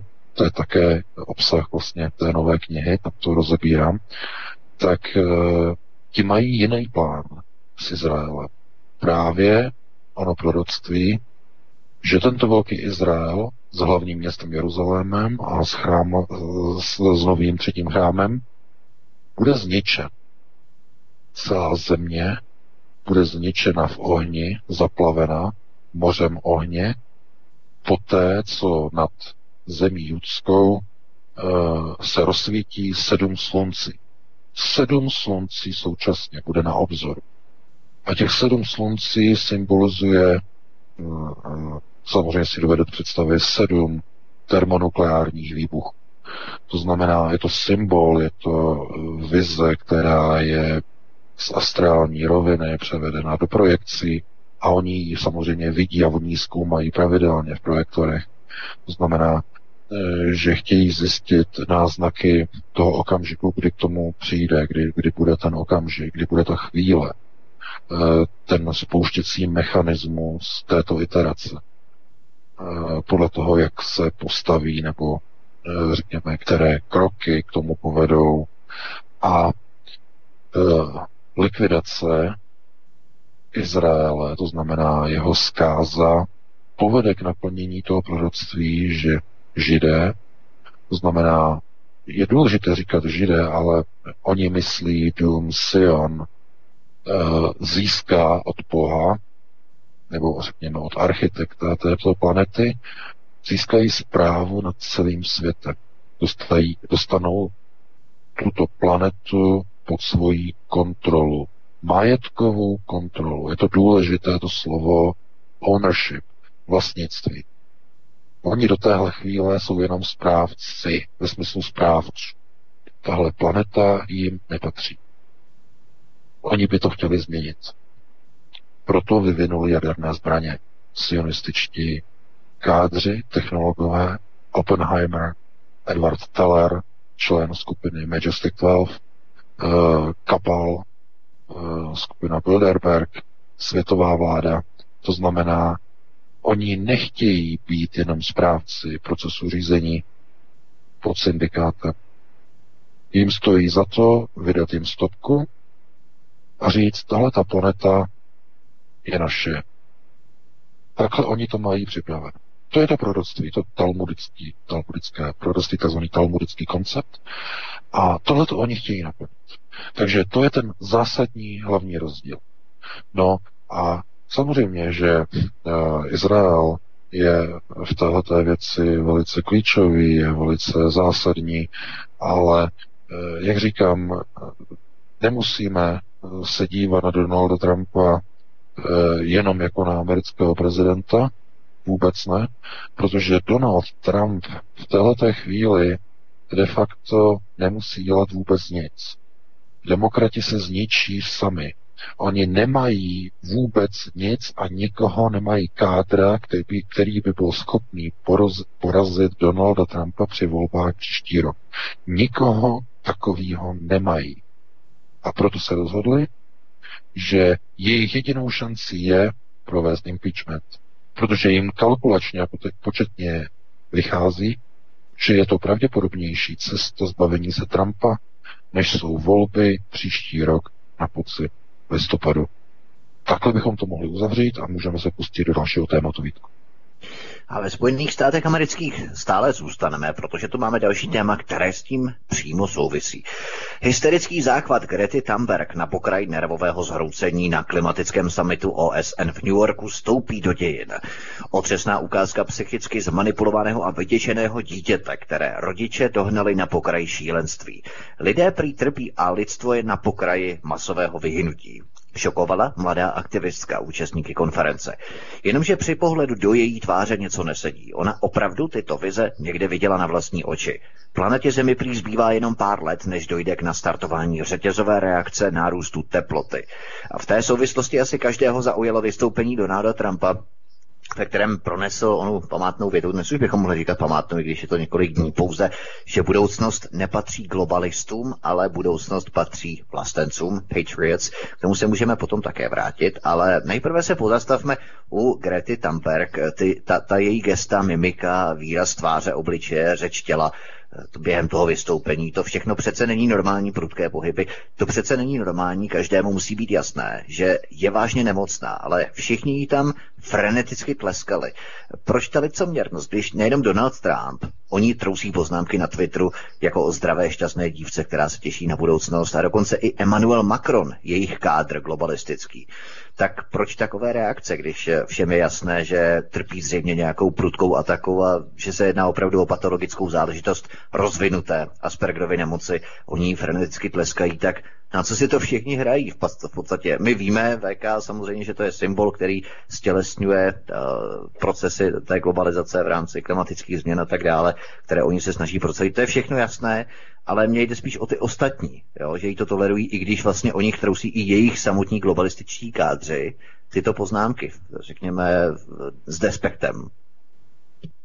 No, tohle je velmi důležité, to je, na, to je velké mohutné téma na velký rozbor. to je právě ukázka toho, že, eh, že i Emmanuel Macron v podstatě, že jsou tam procesy, které jakby ukazují na to, že jakýsi rozpor mezi globalisty. To znamená globalisté, jako kdyby ne všichni podporovali Gretu Thunberg. Ale pozor, pozor, pozor, tohle to si musíme rozebrat. Emmanuel Macron v lednu tohoto roku něco podepsal. V Achenu podepsal smlouvu eh, s Angelou Merkel, smlouvu a dohodu o takzvané achenské smlouvě, která stanovuje ukotvuje integrační procesy mezi Německem a Francií s cílem vybudování nového jádra federalizované evropské e, státnosti, evropského federalizovaného státu, kde obě dvě země e, vytvoří systémové řídící jádro, vytvoří společnou armádu, která v dohodě je určená, e, odstraní angličtinu jako hlavní jazyk a nahradí němčinou a francouzštinou a povedou procesy k ustanovení společné fiskální a měnové politiky e, v celém prostoru Nové Evropy. To znamená společné daně, společné rozpočty, centralizované z Bruselu, respektive v té době už ani nebude jasné, jestli uh, jaká bude úloha Bruselu v té době, uh, protože se hovoří o Paříži, Berlínu, jako o dvou nových centrech Nové Evropy. To je novinka, to je úplně nový, to mě překvapilo docela, ale je to na patologické mimochodem. Se hovoří o tom, že v Berlíně by v podstatě měla být veškerá exekutiva, to znamená řízení, a v Paříži by byl zákonodárný sbor Evropy. To znamená e, sbor zákonodárný, legislativní v Paříži a vláda exekutivní Berlín. To znamená jako rozdělení moci, aby v jednom místě nebylo všechno. Tak takhle rozdělen. To je myšlenka, se kterou oni si zahrávají. Jenže pozor, pozor, pozor, pozor, pozor. Tohleto je myšlenka, která je v ostrém postavení a rozpoložení vůči konceptům takzvané světové globalizace, vůči konceptům, které právě stělesňuje Greta Thunberg. To znamená, že jestliže Emmanuel Macron kritizuje a tak se mu jako, jako se mu nezdá prostě ta Greta Thunberg, tak je to kvůli tomu, že ona jde proti procesům, které má připravené takzvané nové vedení Německa a Francie v Evropě. Plně nové. Takže uh, teď je otázka, kdo stojí za, nebo koho stělesňuje Greta Thunberg. No, Greta Thunberg, o tom jsou články, i v té mojí nové knize, já to tam rozebírám, kdo všechno za ní stojí, její poradkyně, německá poradkyně, švédský poradce a tak dále. A jsou tam za ní prostě i peníze globalistů. Je tam člověk, který je napojený přímo na skupinu Bilderberg, Bilderberg Group, e, to znamená, to je světová vláda, to je kabal, No ale to je úplně jiná vláda, než to, co plánuje Německo, než co plánuje eh, takzvaný pohrobek čtvrté říše. To je něco úplně jiné. To znamená, že jim se nelíbí ten proces, jaký je de Greta, který stělesňuje. Nebo snad si nemyslíte, že Německu se líbí eh, likvidace německého průmyslu, německých aut, německých bank, Deutsche Bank, všechny ty sankce, které jsou uvalovány na, na, eh, na Deutsche Bank a všechny ty sankce uvalované na, eh, na Volkswagen kvůli Dieselgate. Tohle to všechno škodí Německu. A co škodí, eh, je samozřejmě i přechod na elektromobilitu. To všechno škodí, nicméně ty procesy probíhají nějakým systémovým způsobem a probíhají kvůli tomu, a to z toho důvodu, že Německo, stejně jako ostatní země, po roce 45 nedělá samostatnou politiku. Je řízeno nadnárodními procesy řízení. To může znít zvláštně, tak Německo je hlavním vlastně tím lídrem té světové, řekněme, globalizace, která by měla být jakoby ukotvena nějakým způsobem na širokém nadnárodním řízení světového sionismu. Proces sionismu je nacistickým projektem. To je jasné. To je logické. Jejich procesy tomuto odpovídají. Ale co je důležité, německé zájmy jsou v podstatě jakýmsi úsečným bodem v, v Evropě, kde se prolínají zájmy německého průmyslu, německého národa a zájmy světového sionismu. Je to úplně to samé, co probíhá v České republice a co probíhá v Praze. To znamená, vy vidíte, že e, politici dělají politiku, která je na jednu stranu silně pro izraelská, to znamená silně pro ochranu Izraele, ale zároveň probíhají politiky, které jdou v souladu s evropskými procesy jenž usilují o likvidaci Izraele. To znamená v souladu se sionistickými procesy. A když se na to díváte, nedává to smysl, nedává to logiku pro lajka jednoznačně, protože to vypadá jako, že levá ruka neví, co dělá pravá, ale logiku to dává naprosto jasno. Je to systém řízení krize. Krizové řízení.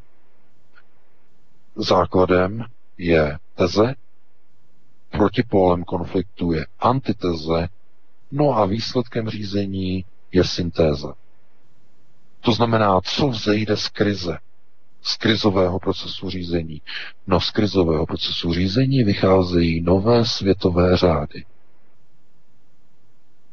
To znamená, když se začnou jednotlivé koncepty řízení proti sobě stavět, vznikne konflikt, spor, likvidace jednoho a druhého, likvidace postavení jedné figury, druhé figury a výsledkem je e, takzvaná závěrečná koncovka, endgame, kdy někdo ten, kdo je na konci té hry, tak benefituje z procesu vyvolané superkrize. Takže takhle je třeba se dívat na situaci, kdy Emmanuel Macron kritizuje procesy, které provádí Greta Thunberg. Protože francouzské zájmy jsou jiné zájmy, než které momentálně prosazuje a stělesňuje Greta Thunberg. Je to logické. Francie má teď představu, že bude součástí evropského domínia, evropského řízení, které bude řízeno na ose Paříž-Berlín. A toto řízení se osvobodí od domu Sion to znamená od Londýna.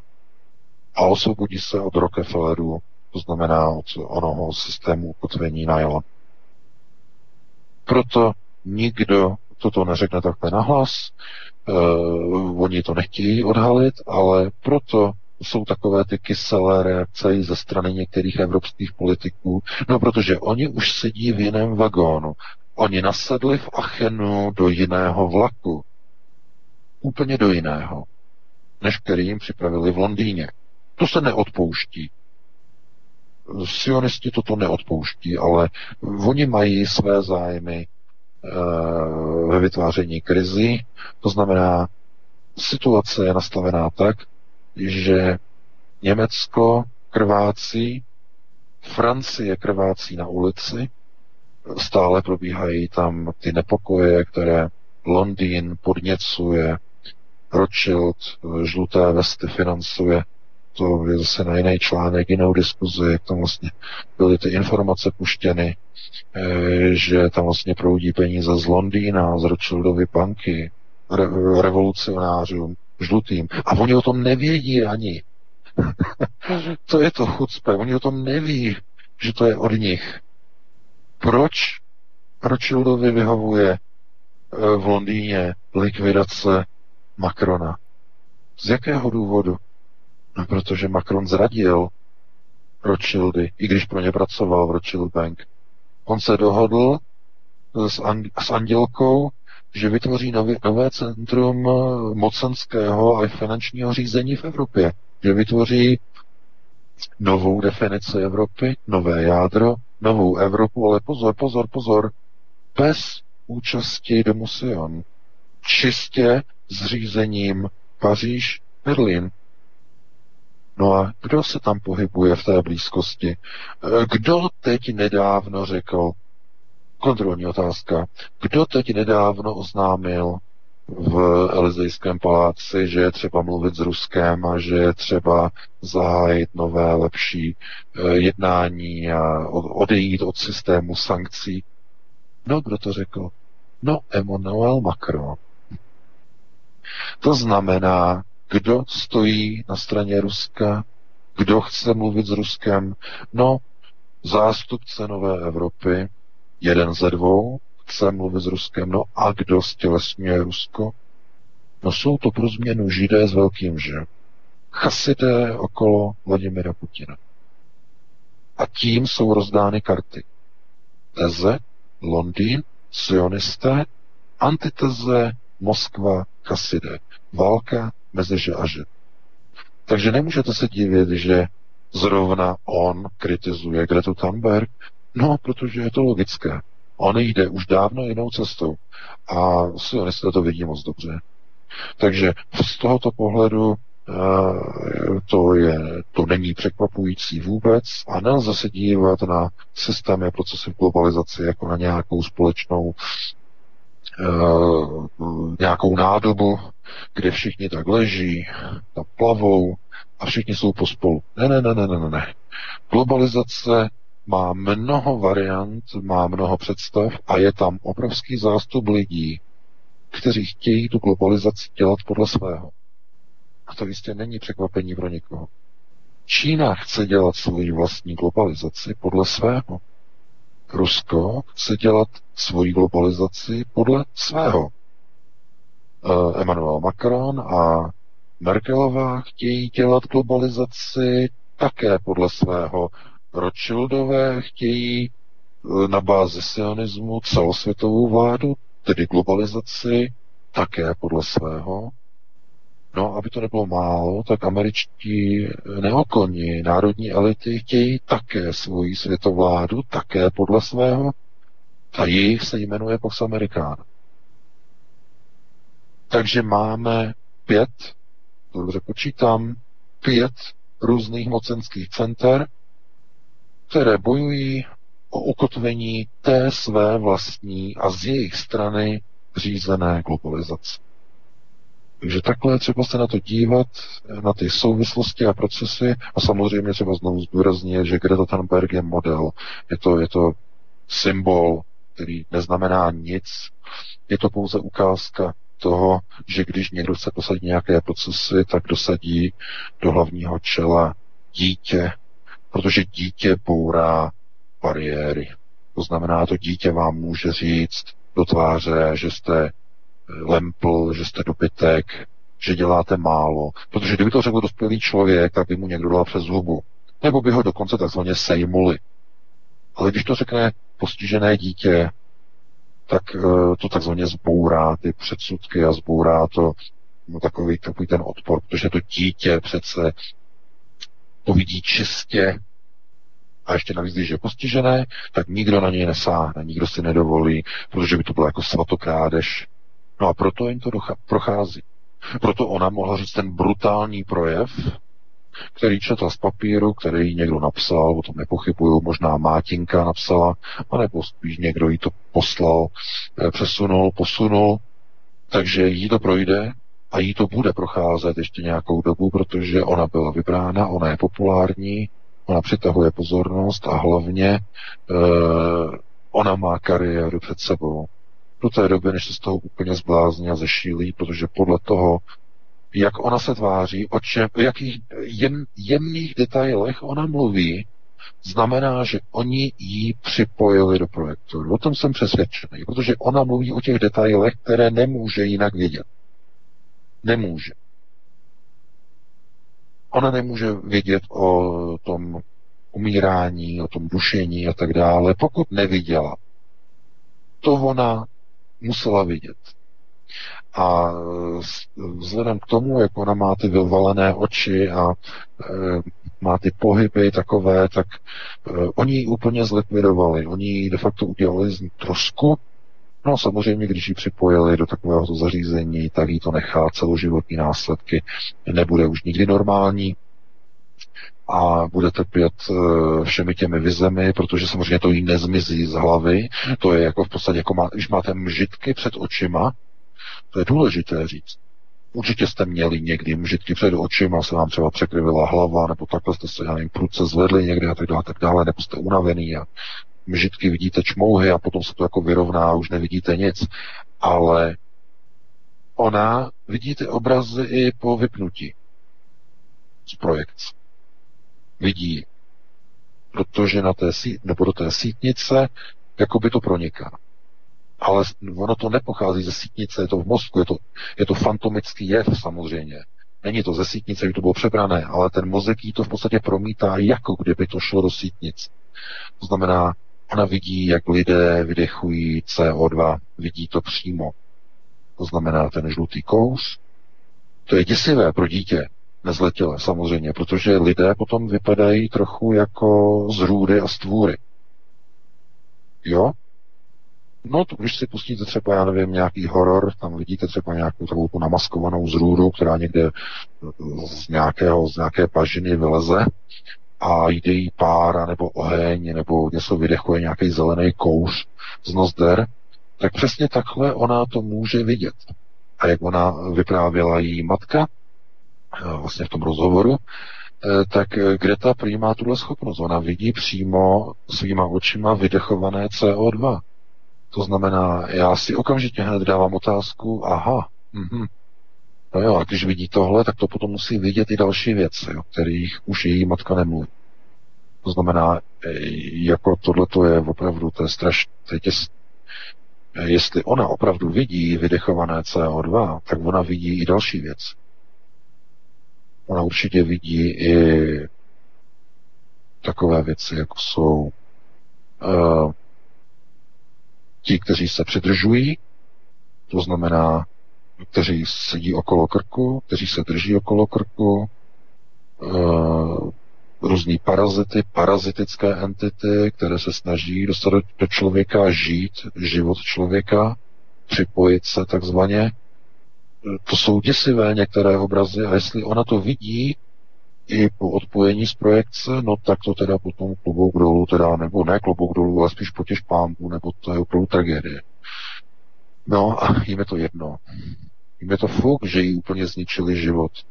Že možná jí budou muset dávat nějaké prášky, nějaká psychofarmaka, eh, aby ona byla klidnější a tohleto, protože opravdu ona je, všimněte si, ona je neustále vyděšená, jako kdyby viděla smrt se nikdy neusměje. No proč? No to jak by mohla pro Boha, jestli ona vidí vydechovat kous z úst lidí a vidí všechno, jak to žlutý, tohleto, tak ona vidí určitě i jiné věci. To vám garantuju. Ale to by bylo na jinou diskuzi, na to nemáme čas. Já ti předám slovo, Vítku. Máme pět minut do 21. hodiny. Nevím, jestli ty to okomentuješ nějak, nebo bychom ještě za čtyři minuty, pět minut něco stihli, že bychom se pustili ještě do nějakého krátkého mini tématu. Já si myslím, PK, kdybychom se pustili do mini tématu, tak bychom to přetáhli minimálně tak opět 10 minut, tak eh, já bych navrhoval tu variantu, že bychom si dali písničky dvě, potom bychom se pustili do telefonátu a pokud by třeba nikdo nevolal, tak bychom si ještě dali třeba uh, v nějakém hluchém místě uh, miliardáře Danu Penu, Dana Penu, který odhalil historické ženě, hysterické ženě pravdu, že o tom globálním oteplování a tak dále. To bychom asi nestihli za těch pět minut. Tak já bych navrhoval, že bychom dali písničku a potom bychom pokračovali telefonáty. Dobře, dáme písničku, dáme si přestávku. Fajn. Dobře, Martine, dáme. Ano, ano, jdeme na to. Tak, tak, tak, Bůh i lid. A teď je to zase o té morálce a tak dále. Takže jdeme se vrátit pokračujícímu pořadu. Zjistíme, zda tedy Vítek a VK jsou nachystáni. Ano, jsem nachystán já, VK. Tak no, jsem tu jsem. Výborně. Máme první volající, doufám, že vydržel na telefonu na to zjistit. Ano, první volající. Tak až teď můžete, jste slyšet do vysílání. Dobrý večer. Dobrý uh, večer. Smím mluvit? Dobrý večer. Ano, už ano. Uh, u telefonu pan Ludvík. Minulej víkend, minulej pátek jsem se pana VK ptal na to, kteří kandidáti by mohli kandidovat za pro, národní strany a za sluníčkáře na hrad v lednu 2023. Teď bych poprosil pana VK, protože to se do minulé odpovědi nevešlo, je to široké téma a já si to uvědomuji, aby pan VK eh, mluvil o tom, o čem mluvil Eh, po prezidentských volbách v lednu 2017 a jako druhé téma tam měl kauzu litium. Eh, k těm prezidentským volbám, eh, to jenom k tomu, aby si osvěžil, o čem, jsme, o čem se tam bavili. On tam mluvil o tom, že jestliže nebude odstřižen uh, sektor do českého školství, který tam nalejvá peníze, jestliže nebudou eh, nezis, jestliže neziskový sektor nebude odstřižen na české školství, tak za pět let bude připravená armáda 500 tisíc sluníčkářů, pronárodně zaměřený, kteří jsou připraveni zvolit i tu nejstrašnější osobnost do čela státu. To neříkám já, to popsal pan VK po prezidentských volbách. A další téma, které tam měl, byla kauza litium. To jenom, aby si uvědomil, o čem jsem mluvil. Ta otázka zní, dnes máme 27.9.2019. Jak se vyvíjí v současné chvíli e, situace v budoucnosti ohledně českého školství, buď pro, národní, pro národního českého školství nebo připravování e, těch výtačů k lednu roku 2023. Protože pan VK mluvil o tom, že rozdíl mezi Jiřím Drahošem a Milošem Zemanem byl 150 tisíc hlasů. Dobře, já myslím, že to asi jasný, my vám děkujeme. Dobře, dobře. Uh, vteřinku, jenom jestli můžu ne, poprosit. Ne, jste mluvil, pane dlouho, dlouho, opravdu musíme, musíme spěchat. Děkujeme vám. Dobře, děkuji. Tak, pane VK, můžeš mluvit? No, můžu. Já bych jenom poprosil, nebo bych připomněl volajícím, že když volají, tak si musí vypnout odposlech na svém počítači a vypnout si rádio svobodného vysílače CS během svého hovoru, protože vzniká feedback a lidé potom se jako zastavují a zadrhávají, protože slyší svůj vlastní hlas, který je o několik vteřin eh, opožděný. Takže prosím vás, než zavoláte, eh, tak vypněte si odposlech, abyste neslyšeli na počítači eh, rádio, abyste mohli mluvit do telefonu. Je, je, hodně to zrychlí tu komunikaci. Já děkuju. No, co se týče toho, o čem já jsem hovořil tehdy po prezidentských volbách, tak ano, samozřejmě to je pouze konstatování objektivního faktu. Každý rok vyrůstá a vychází z českého školství 170 prý 170 tisíc lidí, nových 18-letých prvovoličů. No, to je za, ty, za těch pět let toho prezidentského mandátu, to je více než, než půl milionu, to je daleko více. No a ta armáda e, bude obrovská. A víte, kolik lidí zemře za tu dobu? No to bude také podobné číslo. E, teda o něco menší, ten přírůstek je pozitivní, e, to, ten percentil je v plusu, myslím, že se rodí více lidí, než by umíralo, e, naštěstí teda, ale zkrátka ten rozdíl tam velký není. A vzhledem k tomu, že za těch pět let od, od, od voleb prezidentských nebude takto posunutý tak výrazně, to znamená, že opravdu to bude více jak 500 tisíc nových lidí, tak oni rozhodnou do značné míry volby. A dovedete si představit, koho budou volit většinově. Ne úplně všichni, ale většinově. No bude toto teze proevropská, kandidát, který je proevropský a který je do značné míry promigrační. A jaké bude školství, nebo jaký je proces, nebo jaká je budoucnost školství? No, globalizovaná. Bohužel. V nejbližších letech globalizovaná zcela jednoznačně. A to z toho důvodu, že není nikdo v politických elitách, kteří rozhodují o školství a mají vliv na školství, kteří by prosazovali pro národní kotvu. Nikdo. Vůbec nikdo. Ve školství se jedou norské fondy, jedou se globalizační teze, jede se inkluze, jede se multikulturalismus a jedou se hodiny kreslení, kde se kreslí co paté grety. Školáci, prvňáci v první třídě. No, takže to si nedělejte iluze, procesy ve školství jsou strašné a budou ještě horší. Znovu opakuji, uh, bude hůř. To je taková je pravda, taková je realita. V nejbližších letech bude hůř.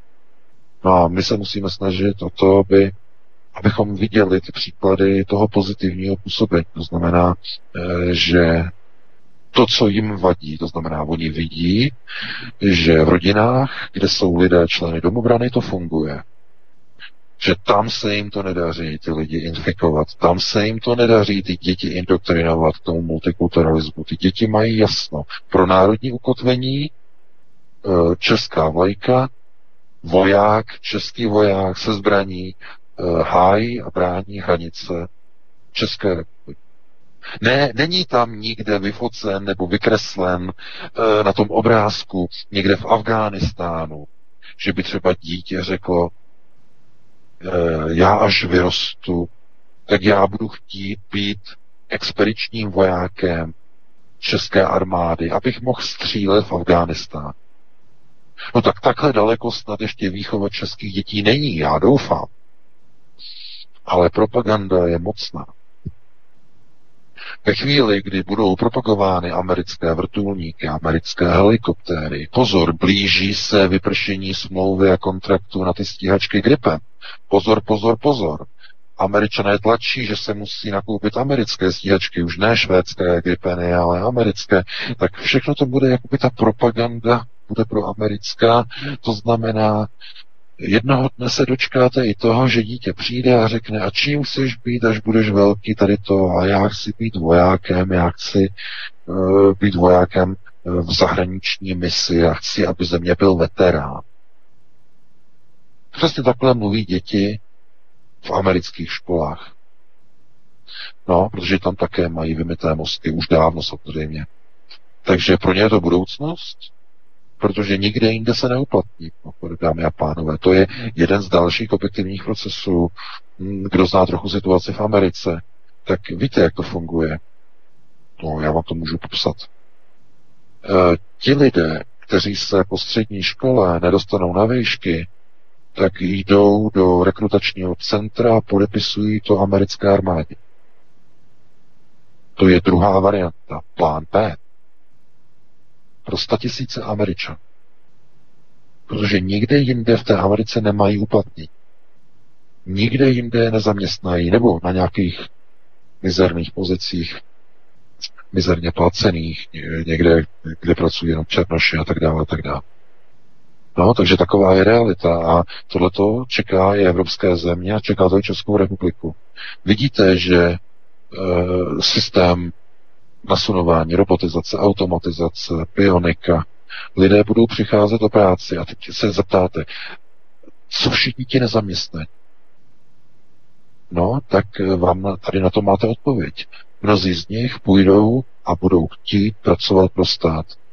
No a pracovat pro stát, to neznamená, že si sednou do kanclu, ale znamená, že půjdou a podepíšou to armádě. Protože ta bude dávat benefity, které už mnoho ostatních firm dávat nebude. Garantované důchody, garantované výsluhy, e, služební byty a to je důležité. A víte, proč je nedostatek bytu? A víte, že je to objektivní proces. To znamená, ten mladý člověk, je mu 18, je mu 19, nedostal se na vysokou školu, teď co? Nemá kde bydlet. Peníze.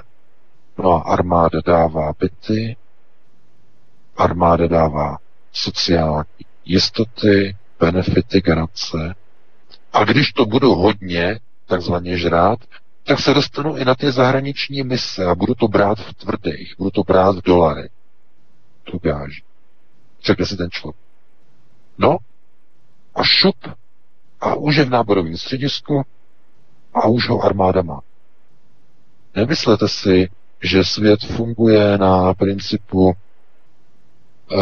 takzvané nějaké uměle definované společnosti. Svět funguje na principu přežití.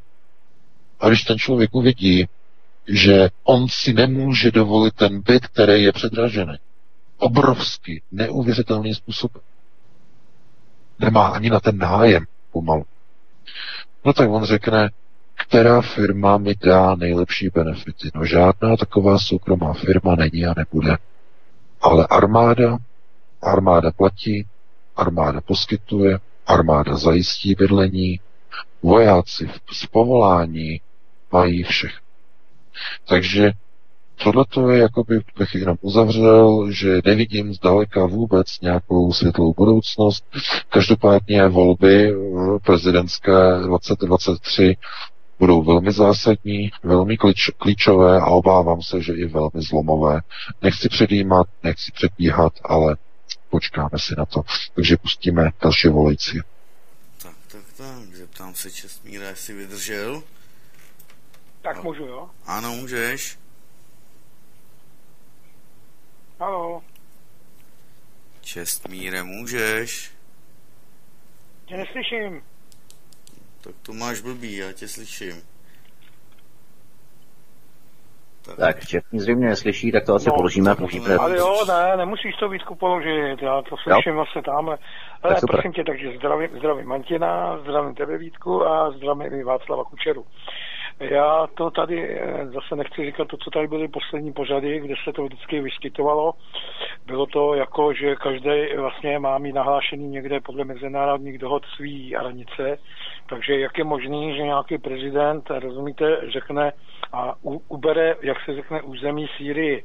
To by se přece mělo někde pak nahlásit, nebo ta Sýrie se měla ozvat a pak by měly být nějaký takovýhle normálně, jak se říká, pokuty.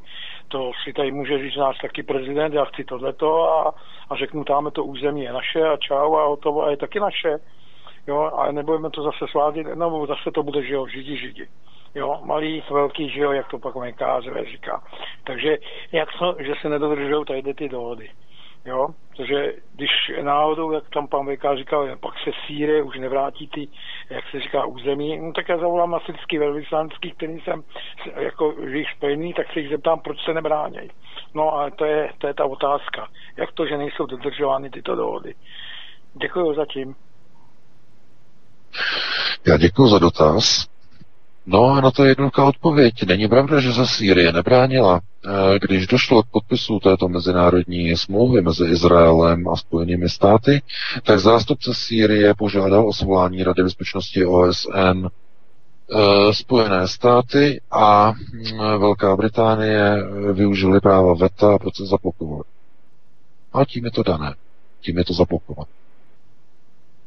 To znamená, že pokud si někdo jako myslí, že uh, kdo rozhoduje ve světě, no právo silnějšího samozřejmě. Zejména v systému nastavení tzv. unipolárního světa, který ještě do značné míry stále funguje, i když už nefunguje na 100%, jistě, že ne, ale co se týče těchto procesů, tak znovu zopakuji, co je dovoleno Izraeli, není dovoleno nikomu jinému co je naprosto jasné. To znamená, Izrael nemá vůbec žádné postavení. Izrael je, je o nuce. Když se podívejte, co američané udělali se, eh, se Sýrií. Rozvrátili celou Sýrii, nasypali peníze a vytvořili za pomocí Johna McCaina, který se momentálně smaží v pekle za to, co provedl, tak on dohodl, že se v roce 2013 transformuje uh, syrská osvobozenecká armáda do islámského státu. To byla jeho práce, práce CIA. Po celou dobu, až do roku 2015, než Rusko vstoupilo do Sýrie, tak americká leta letala CIA v noci skazovala proviant islámskému státu spolu se skazovanými napadácích americkými poradci. A když eh, Rusové eh, v roce 2017 Eh, provedli zátah, začali uzavírat oblast okolo Idlíbu, tak tam udělali tu evakuační zónu a provedli evakuaci vlastně těch takzvaně uh, lidí, uh, kteří jako byli součástí islámského státu a jako prý s nimi jenom tam byli jako nebojovali, ale byli jenom jako pod jejich zajetím, což je samozřejmě nesmysl a výmysl, tak mezi nimi Oni udělali koridor do Jordánska, aby mohli Rusové je pustili do Jordánska, aby naložili je do autobusu a odvezli ze Sýrie do Jordánska. A to z toho důvodu, že to byli operátoři Mossadu. Dámy a pánové. Operátoři Mossadu celou dobu řídili islámský stát. To znamená židovský sionistický proces na rozbití Sýrie. A e, Spojené státy hrály fíkový list, který to takzvaně financoval, McCain to pokryl, v, v, v takzvaném v Radě pro zahraniční záležitosti CFR, pokryl to u MJ12 a de facto ten proces takzvaně zaštítili, znamená, nikdo proti nich, ním nešel, nikdo nemohl proti ním jít. No a židé, mluvíme o židech, mluvíme o Mossadu, tak uh, řídil islamský stát, ale co je důležité, e, ruská armáda neměla řídící pravomoc a musela nechat je odejít. Na příkaz e, Vladimira Putina. Máme o tom článek na Aeronet. Ten se mi nepsal vůbec dobře tenkrát. Protože to ukazuje, že i ten Vladimir Putin je podřízením chasidů, znamená židů. Nebo dovedete si představit nějakého ruského generála, který by řekl, my jsme tady obklíčili uh, předáky islámského státu a teď my s nima zatočíme a uh, vedení řekne, ne, vy musíte naložit do autobusu a musíte je nechat evakuovat do, do, do Jordánska. No a potom se zjistilo, že jsou to vlastně operátoři Mossad. No a tohleto. A chápete. A o čem chcete pro Boha mluvit? Jaká spravedlnost? Co je dovoleno Židovi, co je dovoleno Izraeli, co je dovoleno Mosadu, není dovoleno Jovovi a nikomu jinému. Už to pro Boha pochopte. Jako to je ten hlavní zásadní systém. Podívejte se. Jděte si na Twitter mluvčího prezidenta Miloše Zemana právě teď. Jděte tam. Podívejte se na první obrázek, který je úplně na vrcholu, ten první tweet. Jděte tam teď hned, jděte tam. Kdo tam je? Kdo je na tom obrázku? Už půl roku tam visí ten tweet. Půl roku tam visí od návštěvy Miloše Zemana v Izraeli. Vysí tam obrázek Miloše Zemana s Benjaminem Netanyahuem, jak tam sedí, jak se tam podávají ruku a že podpora Izraeli. A, a, co chcete řešit? Jaké pro národní ukotvení? A co chcete řešit, když e, předák SPD ve poslanecké sněmovně pan Fiala tam při, té, při tom při přednášení a při uh, povídání o návrhu uh, poslanecké sněmovny proti antisemitismu tam řekne ten projev, který řekl, to znamená, že celý klub SPD stojí za Izraelem a za ochranou Izraela, že Izrael se brání a tak dále a tak dále. No tohle to, když řekne politik strany, která se tváří být opozičně, alternativní, tak by si musel profackovat a musel by zalézt prostě do kanálu a už nikdy nevylézt za takovýhle, za takovouhle nehoráznost. Chápete? No ale tak je to prostě dané. Nemůžete to vyčítat Radimu Fialovi, že tohle to takhle řekne. No, protože úplně stejně je to i Vladimir Putin. A to je sakra jiný kádr. Ani on nemůže dělat správné věci, ani on nemůže armádě v tom Idlibu nařídit, když jste obklíčili lidi, zlikvidujte ty islámisty. Ani on neměl dovoleno zlikvidovat operátory Mossadu, kteří řídili vojenské operace islámského státu. No a tím je to dané. Tak pro Boha, znovu, co chcete objevovat ve světě, který je pod zprávou vyvoleného národa. Co chcete? už hrozně dlouho čeká. Takže já vím, já vím, že, já vím že, přek, že přetahuju. To je strašně důležité, že lidé dávají otázky, které mě rozčilují, které jsou natolik naivní s odpuštěním. Když o tom mluvíme tady každý týden a rozebíráme procesy řízení, a já potom dostanu takovou tu naivní uh, otázku studenta, žáka první třídy. Nezlobte se na mě, že to říkám takhle natvrdo, ale přece pokud nejste na alternativně, alternativě poprvé, a nejste poprvé při poslechu mých pořadů a nejste poprvé na Aeronetu, tak musíte mít přece nějakou představu o konceptech řízení. Musíte mít představu o tom, jak je řízený svět. To je to důležité. Když tohle to pochopíte, nemusíte potom ani e, pokládat takovéto dotazy, které jsou naprosto zjevné a v souvislostech jsou takzvaně samovypovídající.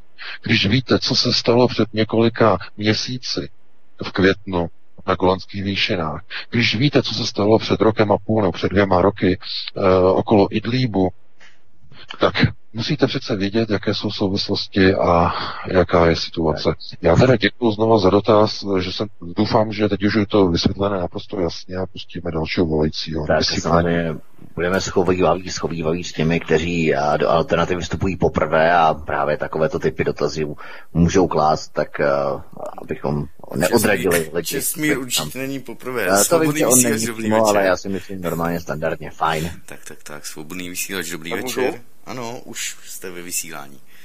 Dobrý večer. Chlapi, zdravím. Já jsem v pohodě, já si to poslechu po telefonu, vůbec mi to nevadí. Takže jako Dobře. já mám času dost a... Tak můžete položit váš dotaz, prosím. Jo, jo, samozřejmě. Takhle dotaz to spíš není, já jsem se chtěl vrátit k té Národní domu braně, když pan VK říkal, že nám to chtějí zakázat, protože já jsem se k vám přihlásil dneska trošku díl, takže už jsem to neslyšel úplně od začátku. Tak jsem se chtěl jenom zeptat, jako jak, jak to chtějí jako za, zakázat. Jako to se nebudeme moc scházet jako domobrana. No, to se nebudete moc scházet vůbec. Pokud byste se sešli, vůbec, tak budete, budete považováni za teroristickou jednotku. Za, teror, za uh, teroristy. No to je pěkný teda. A to bude Takže to pojmenovat, no? pojmenovat jinak, protože to není na papíře, že jo, oficiálně. Ano, jo? přesně to, tak, přesně tak. Ta jednotka, to znamená, že oni se můžou pojmenovat jinak a je to v pohodě, ne? Ale ne, ne, ne, ne, ne, ne, pozor, pozor, pozor, pozor, pozor.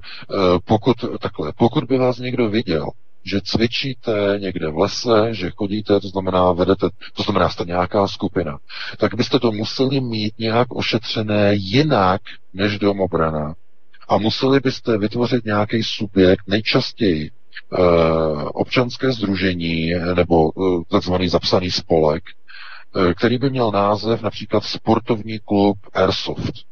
Třeba. To znamená, váš spolek by se zabýval Airsoftem. Airsoftovými zbraněmi, určitě víte, jak to vypadá. E, to znamená, bylo by to jako skované a kryté jako Airsoftem, jako klub, jako sportovní klub. To by byla jedna z možností, ale problém je v tom, že Uh, jak říkám, muselo bylo by to pod kontrolou, bude to pod kontrolou, oni to budou sledovat a budou sledovat samozřejmě lidi, kteří byli v minulosti členy spolku těchto domobran, jestli náhodou nevytvářejí nějaké nějaké odnože, které jako něco maskují, aby mohli pokračovat v činnosti. To by potom bylo jako prostě něco, něco proti něčemu. Samozřejmě, že když budete běhat někde po lese s, airsoft, s airsoftama, eh, tak eh, nikdo na vás nemůže jako právní stránce, to je samozřejmě nesmysl, ale dostanete se do hledáčku takzvaně rizikových osob, což je, což je seznam lidí, které, který vede útvar ministerstva vnitra oddělení pro sledování extremismu, známe ty lidi, kteří tam tady to dělají, takže to jsou lidi, lidi oni mají seznam a oni je sledují od poslechy telefonu, od poslechy e-mailu, seznam se všechny odposlouchávaný, sledovaný, monitorovaný, logovaný, mají přístupy, sledují výchovu dětí, okamžitě daný podně na ospod, os, uh, to znamená um, ochrana sociální péče o dítě, pokud jsou tam děti, uh, ředitel je instruován.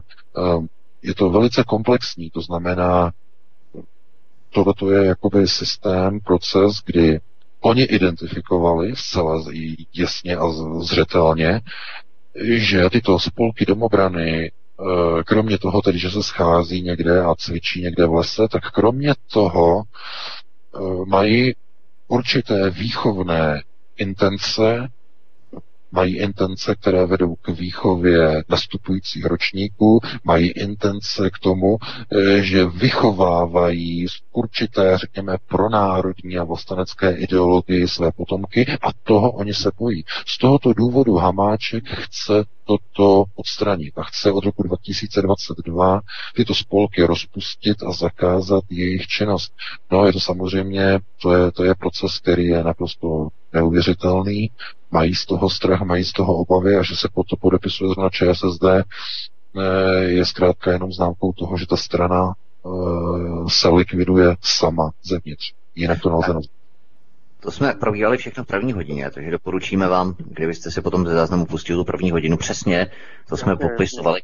Děkujeme, děkujeme, Vítku, mějte se Vítku, Vítku, pardon, já jsem jenom chtěl rychle ještě dopovědět, že to má souvislost k té domobraně, že jak to pan VK právě říkal, jak jsem si vzpomněl, že v práci mi říkal kolega, že mi povídá, hele, nebyl, nejsi nějaký tý domobraně? A já říkám, proč, jako, jako proč se na to ptá? On říkal, no hele, policajti po vás půjdou, policajti po vás půjdou, ty vás nesnáší, ty vás nenávidí, takhle to začal jako rozebírat, tak jsem se tomu hrozně divil. A, a on jako věděl... mluvíte, že to chtějí, že to chtějí uzákonit, no paráda. A on jako věděl, on jako věděl, že jste jako členem, jo? On jako věděl, nebo ne, jste ne, mu to řekl? Ne, ne, ne, ne, on to nevěděl, ale já jsem mu ani takhle nepotvrdil, že někde jsem. Ale prostě mi doporučil, nikam nelez, nikam nelez, ale ty po vás teď půjdou. Takhle to říkal. On má totiž no. syna a ten je v zásahové jednotce, právě v Urně. Takže jako Jasně. on nějaký ty informace asi má, takže mi to takhle říkal, jako já jsem se hodně jako divil, no a vy ty komu víte o zákoně, no tak to všechno do sebe zapadá. Já to, to zapadá, to, já nebudu zdržovat. No, dobře, pardon, dobře. že jsem vám do toho skočil, já se jenom roznoučím a můžete povídat dál. Mějte se chlapi, držím palce a jsem s váma. Jo, děkujeme za telefon a za podnětný informace. To je docela masakr, VK, protože to v podstatě nedechází jenom jak se z toho centrálního velení ministerstva vnitra od Hance Hamáčka, ale ten proces se kopíruje nebo filtruje potom i do jednotlivých uh, složek zásahových, represivních. Tak oni tam potom už všichni prostě mluví, všichni to vědí a de facto už se jenom hledají legislativní cesty, jako takzvaně dát na papír. To je jak se říká, prostě my jsme dostali ten dokument, který pochází z Dubna, to znamená, to už je no, skoro půl roku. To je, to je dlouhá doba, takže už v Dubnu oni to už řešili a věděli o to, takže to není nic, nic nového. Tak eh, máme další telefon, Martine. Připojuji pana Lufta, už by Halo? měl být na hovoru. Dobrý večer. Halo? Ano, ano. Jak to, že mě neslyšel? Tak, dobrý večer, my vás slyšíme. Halo, halo, slyšíme se? Ano, dobrý večer, můžete hovořit. Eh, dobrý večer, u telefonu Petr Luft. Eh, já bych se chtěl ještě vrátit k té kauze sna o odstranění sochy maršála Koněva v Praze 6. Je, pokud můžu říct za relevantní informace o událostech v Budapešti nebo v Maďarsku okolo roku 56, tak tam šlo údajně o to, že Eh, při těch eh, nepokojích docházelo eh, k de facto k vraždění členů, pokud to tak bude správně, maďarské socialistické strany práce a to byly ve směs teda ty hlavní představitelé židovský, semický židů.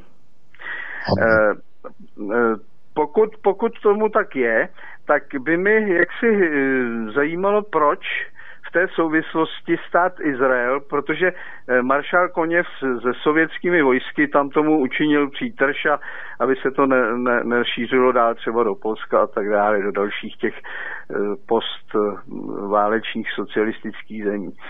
Zajímalo by mi, proč stát Izrael, který tak dbá na svoji bezúhonost, tak proč se k tomu taky nevyjádřil, aspoň nevím, eh, přímý reakce v té souvislosti státu Izrael, když vlastně tam maršál Koněv zarazil to běsnění těch studentů, kteří tam vlastně byli hlavníma iniciatorama těch eh, svinstev v potažmo vraždění těch, těch členů té strany maďarský. Eh, to je můj dotaz. Pokud je to špatně všechno, tak bych prosil ale na to reakci a vysvětlení eh, té, celé těch souvislostí. To je můj, moje otázka pro pana VK. Děkuju a budu poslouchat. No já děkuju. No, samozřejmě. E, ten důvod je naprosto jasný, protože e, Izrael je sionistický projekt, projekt sionistů. A povstání, které proběhlo v Maďarsku, bylo sionistické povstání. E, oběti sionistického povstání byly židé, etničtí židé, tehdy členové Maďarské socialistické dělnické strany. To znamená, je to znova válka mezi Židy a Židy. Já jsem to v tom článku vysvětloval. Já jsem myslel, že v, té, v tom článku je to jasně vysvětlené, vidím, že to třeba ještě znovu vysvětlit. Takže znovu. Eh, sionisté rozpoutali eh, v roce 56 v Maďarsku procesy, které šly proti Stalinu. Logicky. Proč? Co to je, Stalin, eh, co to je sionismus? No sionismus je proces, který se nazývá až od roku 45. Předtím se nazýval v souvislosti s komunistickým hnutím jako trockismus. Teprve po roce 45 se začalo oficiálně říkat sionismus e, jako ono správné označení. To znamená, co udělal Stalin, když se dostal k moci? Zlikvidoval trockisty. To znamená, zlikvidoval sionisty a dosadil etnické židy do procesu řízení jak v Sovětském svazu, tak i potom v satelitech po roce 45. To znamená i v Maďarsku to šlo proti zájmům sionistů, to znamená i proti Izraeli. Proto Izrael e, nemohl kritizovat procesy zásahu Koněva proti Maďarsku, protože ty procesy byly nastavené tak, že jakýmkoliv zásahem, kdyby Izrael se stavil například na jednu stranu nebo na druhou stranu, nebo začal proto zasahovat, tak by se ukázalo a odhalilo, kdo skutečně stojí za převraty a kdo stojí za věšením a upalováním těch lidí v maďarských policii. Tím by na sebe e, přivolal pozornost. To znamená, že Izrael nemohl říct, ano, ano, to je naše práce. Ano, ano, to je e, náš sionistický proces řízení. Ano, ano, my se tomu přiznáváme a ano, ano, e, my, my křičíme, že tam ten proces byl zablokován armádou Stalinovou, že to bylo zablokované koněvou armádou. Tohle to nikdy Izrael neudělá, samozřejmě by byli blázni, kdyby se k tomu přiznával. Takže z tohoto důvodu je třeba zdůraznit, že pokaždé, když někde, a to je univerzální řešení a univerzální tvrzení, které si můžete někam napsat, zarámečkovat a přilepit na lednici magnetem. Kdykoliv někde umírají židé, jsou zatím sionisté. To je ultimátní tvrzení které si můžete zarámečkovat. Něk. Kdykoliv někde trpí židé, to znamená, mluvíme o etnických, o chasidech, vždycky jsou zatím sionisté. Vždycky a každé. Ultimátní tvrzení, na které můžete dát svůj krk, můžete si to dát na lednici a můžete si to opakovat každé ráno, každý večer. Neznám nikoho, eh, kdo by eh, řídil procesy proti židům, že by měl někdo proti něco proti židům, že by nějaké pogromy, nějaké vyhlazovací procesy byly nastartovány uh, lidmi, kteří jsou nežidé. Neznám žádný takový jediný proces. Takže takhle bychom to uzavřeli, pustili bychom uh, do vysílání jako dalšího, pokud máme. Já jenom ještě doplním. Ještě doplním opravdu velmi ve zkratce, protože všichni, většina z nás, to vlastně nedoplním, to, jo, tak eh, většina z nás se dívala, nebo hodně z nás se dívalo včera na Máte slovo Ivany Jílkové a tam vystoupila Eugenie Čihalová, která obhajovala samozřejmě odstranění sochy maršála Koněva a tak dále na Praze 6. A Eugenie Čihalová je poradkyní vlády za ruskou menšinu. Poradkyní české vlády za ruskou menšinu. No a ona byla zachycená na fotografii, jak pokládá kytičku k pomníku generála SS Helmuta von Panvice v Rakousku. tak to je prosím Eugenie Čihalová, poradkyně české vlády za ruskou menšinu. To je něco neuvěřitelného. To je prostě tak. ta klasika, to je ta klasika uh, sionisté versus, versus židé. Klasik. Tak pustíme, tak můžeme na se. Halo, halo. Slyšíme se, protože já vás teďka zrovna neslyším. Dobrý večer, doufejme, že se slyšíme, můžete hovořit. Tak teď už slyším pana Vítka, tady je tak. MP Zalmezu. Super, zdravím vás. Moje otázka na pana VK, když teda dlouhodobě slyším ty rozbory a považuji je za víceméně pravdivé, že svět se už, já nevím, 100 nebo 200 let, nebo možná od nepaměti, nachází ve válce mezi Židy a Židy. Pletu se hodně, když si myslím, že pro nás jako český národ, nebo prostě pro nás, je daleko výhodnější přidat se na stranu těch etnických židů, to znamená chasidů, a bojovat proti sionistům, anebo se pletu. Protože já osobně to nějak vnímám a cítím tak, že, že, ti, že ti chasidé jsou podstatně přijatelnější než sionisti. Takže já osobně bych se přidal, přidal bych se na stranu chasidů, já osobně. Tak co o tom mění pán Veka? Jasně. No, děkuji. Tak zdravíme do Valmezu. Tak, no, no, no, tak to je síla tohleto. Tak tady mluvíme o národním ukotvení a najednou uh, budeme doporučovat uh, jarbulky a zástěrky. ne, uh, prosím vás. znovu, já to zopakuju. Úkolem alternativy je otevřít lidem oči, že vstupovat do války mezi Židy a Židy je sebevražda. Stavět se na stranu jedních nebo druhých je o to horší. To znamená, to je jejich válka. Já vám to řeknu jinak. Uh, pamatujete, no ne, to blbost, nemůžu říkat, pamatujete se strašně několik staletí, ale uh, jinak to řeknu. Uh, jistě víte, co to bylo křesťanské schizma, rozdělení katolické, nebo ne katolické, ale křesťanské církve na západní Vatikán a východní Konstantinopolis, no, Cařihrad, jak chcete, eh, rozdělení. Zkrátka, konceptuální rozdělení.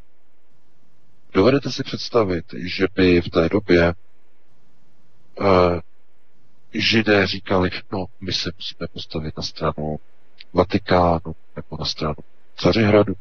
Myslíte si, že takhle by se na to dívali? A řekli by, a my prosazujeme, že hlavním městem eh, nebo hlavním centrem e, západního křesťanství musí být, e, já nevím, musí být, musí být Řím nebo Vatikán, musí být Vatikán. A někdo by řekl, ne, ne, ne, bude to ve Francii, v Avignonu. To znamená, tam bude papež, ten truc papež v Avignonu.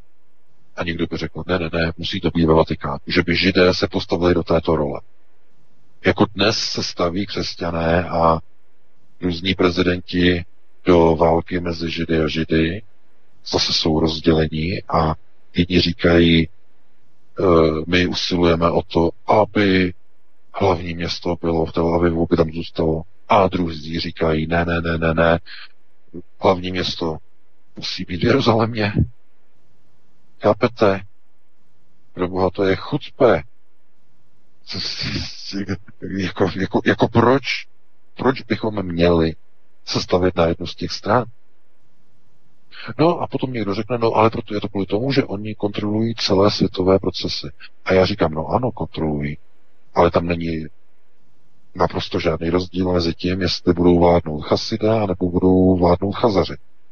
V tom není rozdíl. To v tom není kvantitativní nebo kvalitativní rozdíl. To je úplně stejné, jako jste říkali, my chceme, aby na naším státem e,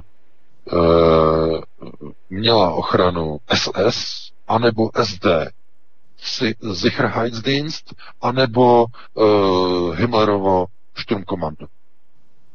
Takže co? Co je lepší? SS nebo SD? Chápete? Nad protektorátem.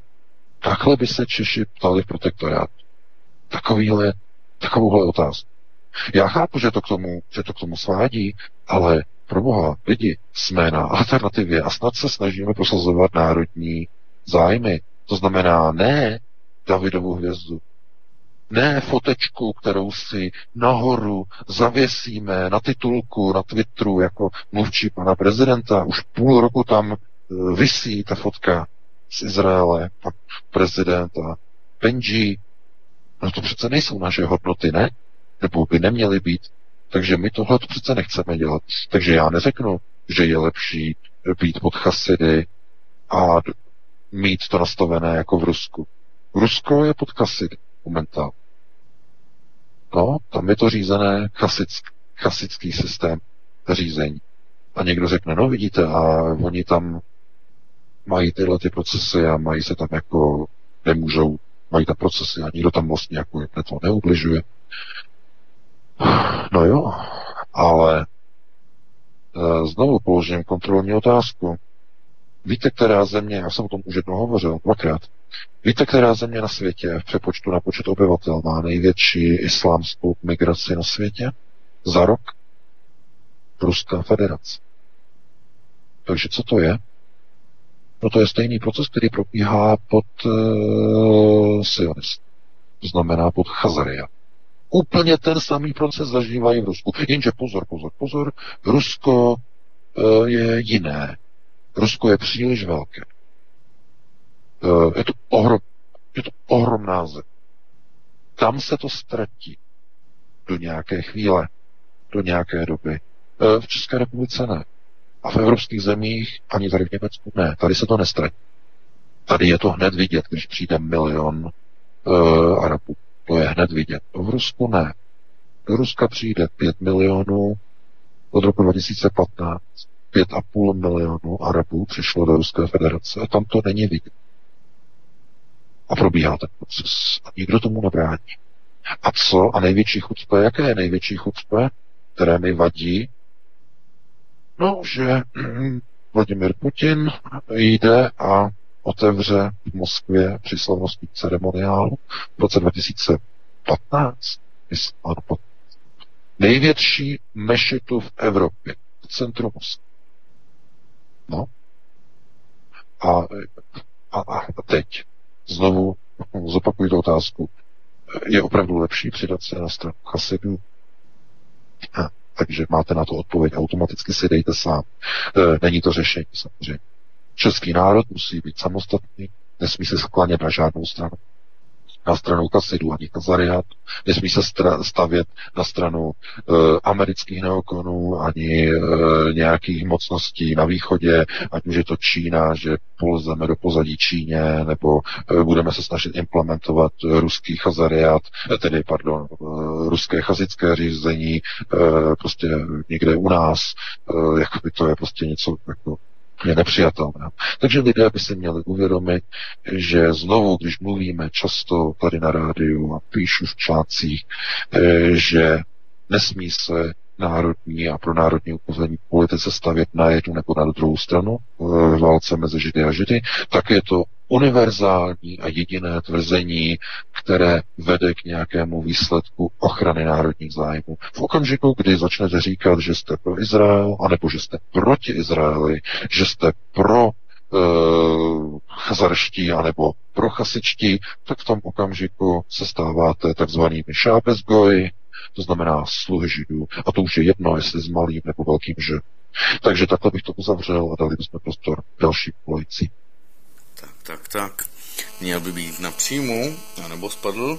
Ne, ještě by tam měl být. Dobrý večer, dobrý večer. Karel z Německa. Eh, zase bych se chtěl zeptat pana VK, co si myslí o Žaku Širakovi, který teda včera zemřel.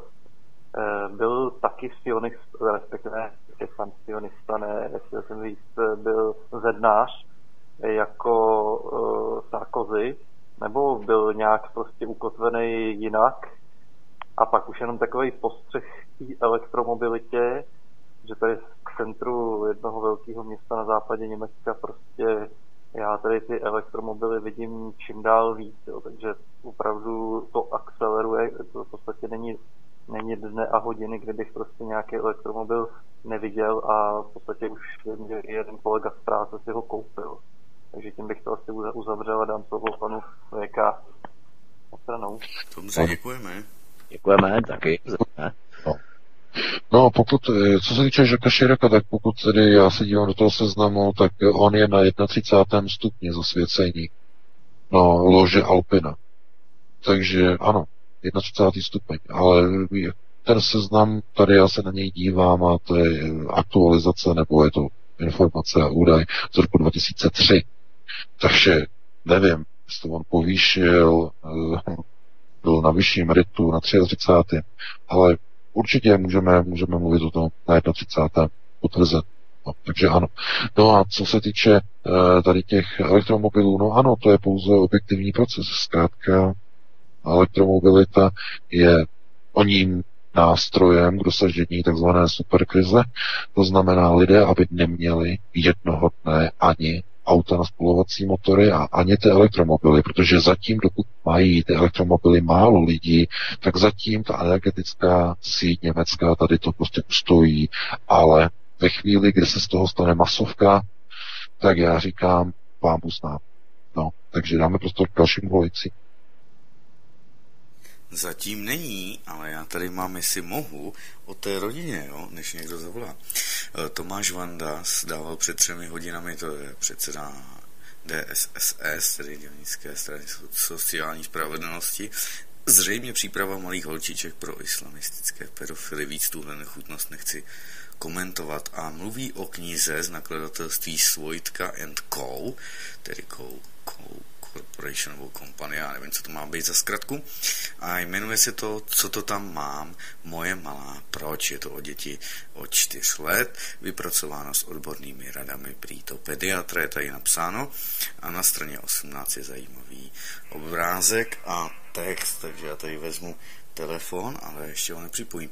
Pindík a pipinka jsou velmi citlivé části těla a stačí se jich jen lehce dotknout a už cítíme, jak nás to lechtá. Andrejka to dělá ráda, když si jde do svého pokoje odpočinout, hladí si pipinku a ví, že to může dělat, když ji nikdo nevidí. Na straně 19 je pak Šimon.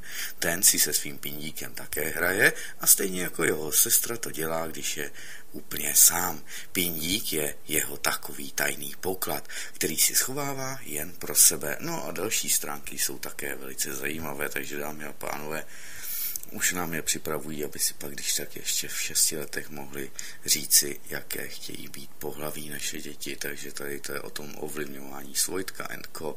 nakladatelství, co to tam mám, se to jmenuje. Takže jdeme na to. No, to je síla. To je jako no. učebnice, nebo je to... Je, to je kniha volně ke koupení, ale asi Svojtka Co dělá pro školy, takže já nevím, nebo pro mateřské školky, takže nevím, nevím, nevím. Normálně to prodeji na jejich stránkách svojtka.cz Tak, to máme další hovor, ale nevím, proč to tady bzíká. Tak svobodný vysílač, dobrý večer. Slyšíte mě? Halo, halo? Ano, ano. Ale tak. Vítku, promluv. Ano, já slyšíme vás. Slyším. Ano, dobrý, už, jo, jo, jo, jo. Je.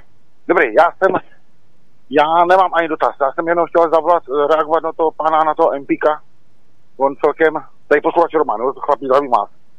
On celkem dost často volá do toho, to bonuje slečno, tak jestli máme takovýhle vlastence nebo takové národovce, to nemusíme dát tady ty dětská vychovávat. Aby přemýšlel, kam, na, na kterou stranu zdrhnout. To by mě v životě napadlo, no. To je jenom to, to je neskutečný tohle. Tohle jsem, já jsem si začátku říkal, ale ano, já jsem si začátku říkal, že si vás srandu, ale... Abychom se zdrželi nějakých útoků, invektiv na ostatní Ne, ne, ne, to ne, ale že to mě, já to ne, ale to, to mě napadá. Má to, má to tak to napadat. Eh, děkujeme, jo. mějte se hezky, děkujeme vám. Tak, uh, můžeme dokončit tu uh, repliku na tu knížku, respektive citaci z té knížky, protože to je opravdu síla. Je to v podstatě volná kniha ke koupení, není to přímo vybízené uh, pro školy, ale může to inspirovat samozřejmě některé učitele k tomu, aby tu knihu doporučili rodičům. To je neskutečné. No je tady od určitého věku si děti začínají všímat rozdílů mezi pohlavími a to, že sami mají buď pindíka nebo pipinku a tato kniha pomáhá rodičům se tom, se o tom, a tady chybí O s dětmi, paviti. No, no. My to nedokončíme, protože máme další hovor. Jdeme na to. Vítku, hned promluv. Nevím, a, proč Dobrý večer, zdravím vás volný vysílač, můžete hovořit. Dobrý večer, tady Tady Ehun od Zbyroha. No, chtěl bych se zeptat pana VK. Ano, povídejte, můžete položit váš dotaz. Vypínám tady, vypínám zvuk. Jasně, děkujeme moc. no. Chci vás pochválit, děkuji vám, eh, děkuji vám za vaše pořady. Volám poprvé a eh, chci se zeptat pana VK. Jestliže nasouvání migrantů do Evropy je sionistický proces, co znamená teda nasouvání migrantů do Ruska, když tam vlastně vládnou židí s velkým žil, asi tak nějak, aby mi to ucelil, proč, proč tam je taky ta velká migrace Arabů a podobných, podobných smýšlejících lidí. Jestli ty sionisti jim to tam cpou, anebo co, co zatím je. Děkuju, budu poslouchat rádio. Tak, díky. díky za zavolání, zdravíme do a hezký večer. Tak. E,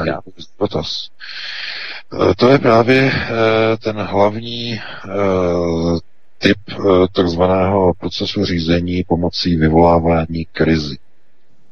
To je typický, opravdu jeden z typických procesů řízení, které používají obě strany židů, proces řízení vyvolávání krize, Oni to zvládají velice dobře. Oni vidí, jak funguje princip a koncepty teze, antiteze a syntézy velice dobře, velice dokonale. Je to stejné, jako když uh, chcete prodávat uh, více hm, nafukovacích člunů, tak uh, odpálíte přehradu u velkého města, aby město bylo zatopeno. Tím zvýšíte prodeje člunu. A e, co tím vznikne? No, vznikne s tím teze, to znamená teze, teze jedna, e, protrhla se nádrž, je zatopení. Antiteze je řešení proti tomu zatopení, to znamená nafukovací člunek. No a co je to syntéza? No syntéza to je člověk, který přijde a řekne e, městu, my vám tady poskytneme na základě nějaké komplexní půjčky v nějaké zajímavé výši, Eh, prostředky na zakoupení dvou tisíc nafukovacích člunů a protože nikdo jiný v okolí tuhle nabídku nedá, tak město to vezme a tím je naplněná téza. Takhle fungují procesy židovského řízení. To znamená, když někdo nasunuje uh, Araby do Evropy, která je jednoznačně pod sionistickým řízením a nasunuje Araby i do chasického systému řízení, no tak tím něco vznikne, ne? No tak samozřejmě vznikne s tím krize, vnitro národní krize. No a při vnitronárodních krizích se uplatňují koncepty teze, antiteze a cyteze. A někdo nás musí zachránit, že? A přesně tak, někdo bude muset zachránit. No a kdo bude zachraňovat uh, Rusko, které se snaží být samostatné? No budou to přece židé kasičtí. Ne? Oni přijdou jako uh, ti zachránci na pomoc ruským gojům. Ne? Takže už chápete tu logiku? To znamená, uh, znovu, tohle, přesně takhle to probíhá i v Evropě. Uh, však proč myslíte, že jsou bombové útoky v ulicích a To je teze, že jo? Bombový útok je teze. Zákony eh, proti držení zbraní, aby bylo bezpečno, bojíme, bojíme, bojíme, ježují, ježují Parí, my jsme Paříž, nebo tohleto, vyjdou politici do ulic proti tomu a řeknou, přijmeme zákony, aby lidé neměli zbraně, aby nemohli střílet. To je co? No to je antiteze. No a co je výsledkem teze, antiteze? No to je syntéza někoho, kdo tady tu Evropu má takzvaně zachránit. No a to zachránění přichází v podobě lidí, kteří nejsou politici, to znamená končí politické strany, francouzská strana socialistická je v troskách a přicházejí zvláštní, dříve neukotvená združení, různá hnutí, jako je Babišovo, jako jsou jiná hnutí a zkrátka přepírají politické procesy řízení jako zachránci, to znamená jako výsledek syntézy. Jednoduše a říkají, my se musíme uskupit v systému nějakého řízení a přiklonit se k někomu, anebo se přikloníme k Američanům, anebo se přikloníme k Bruselu.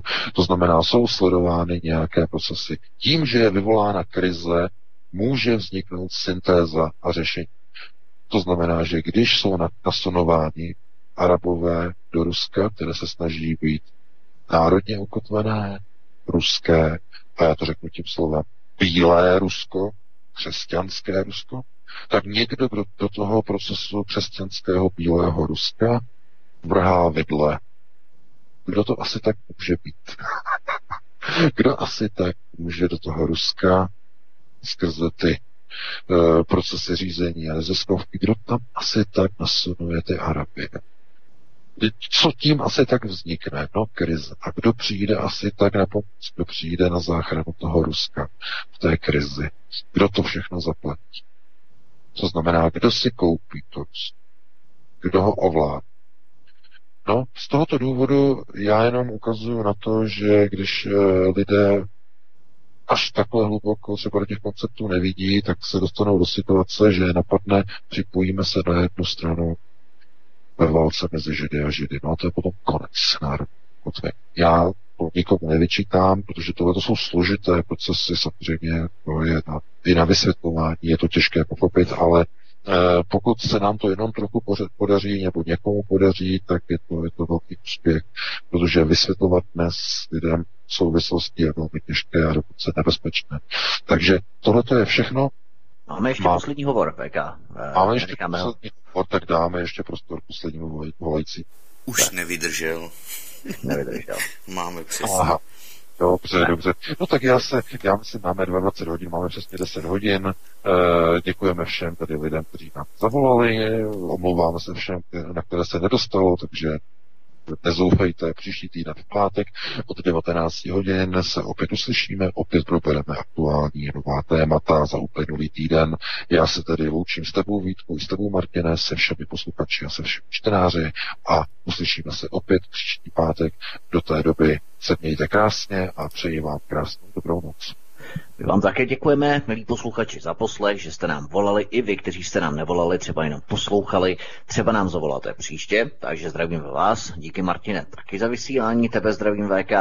No a příští týden třeba od středy, od 19 hodin, nezapomeňte na pořád s Denisou Rohanovou, předsedkyní České asociace povinných, se kterou budeme probídat, jak mafie, exekutorská mafie, prodůstá do vrcholových pater české politiky. Budeme uh, uveřejňovat fakta, zásahy a další věci ohledně exekutorské mafie. Budeme se uh, vyskytovat ve sněmovní ulici, půjdeme nahoru až na Pražský hrad, protože i třeba uh, kolem prezidenta Zemana se vyskytují lidé, kteří mají firmy, které vymáhají pohledávky, druhotné pohledávky třeba dopravního podniku hlavního města Prahy a tak dále. Kdo to je, jeho kancléř a tak dále. To všechno uslyšíte ve středu, takže nezapomeňte. Exekutorská mafie bude příští týden na svobodném vysílači a my se s vámi opět těšíme v pátek od 19 po 19. hodině. Hezký večer, zdraví vás Vítek, přeju hezký víkend.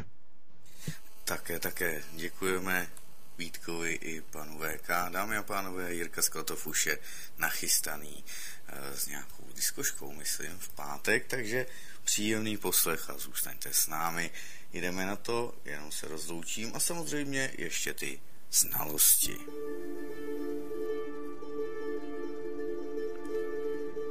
Pamatujte si, znalosti znamenají moc a proto berte tuto moc do svých rukou. Neboť každý v míře svého chápání pracuje pro sebe a své zájmy a v míře svého nepochopení pracuje pro toho, kdo toho zná a chápe více. A mnohé věci jsou nám nepochopitelné ne proto, že náš rozum je slabý, ale proto, že jejich podstata nezapadá do okruhu našich pojmů. Proto si rozšiřujte okruh svých pojmů a oslovujte si znalosti o řízení společnosti. Znalosti o řízení složitých sociálních supersystémů a buďte tedy konceptuálně mocní. Stávejte se konceptuálně mocnými. Braňte své zájmy i zájmy své rodiny. Přeji vám mírové nebe nad hlavou a štěstí do příštích setkání. Valery Viktorovič Jakin.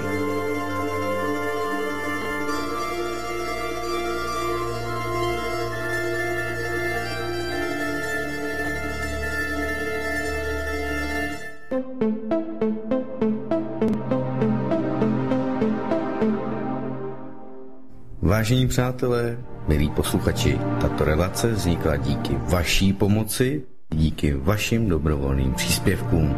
Děkujeme. Toto je jediný způsob, jak zůstat svobodným vysílačem CS.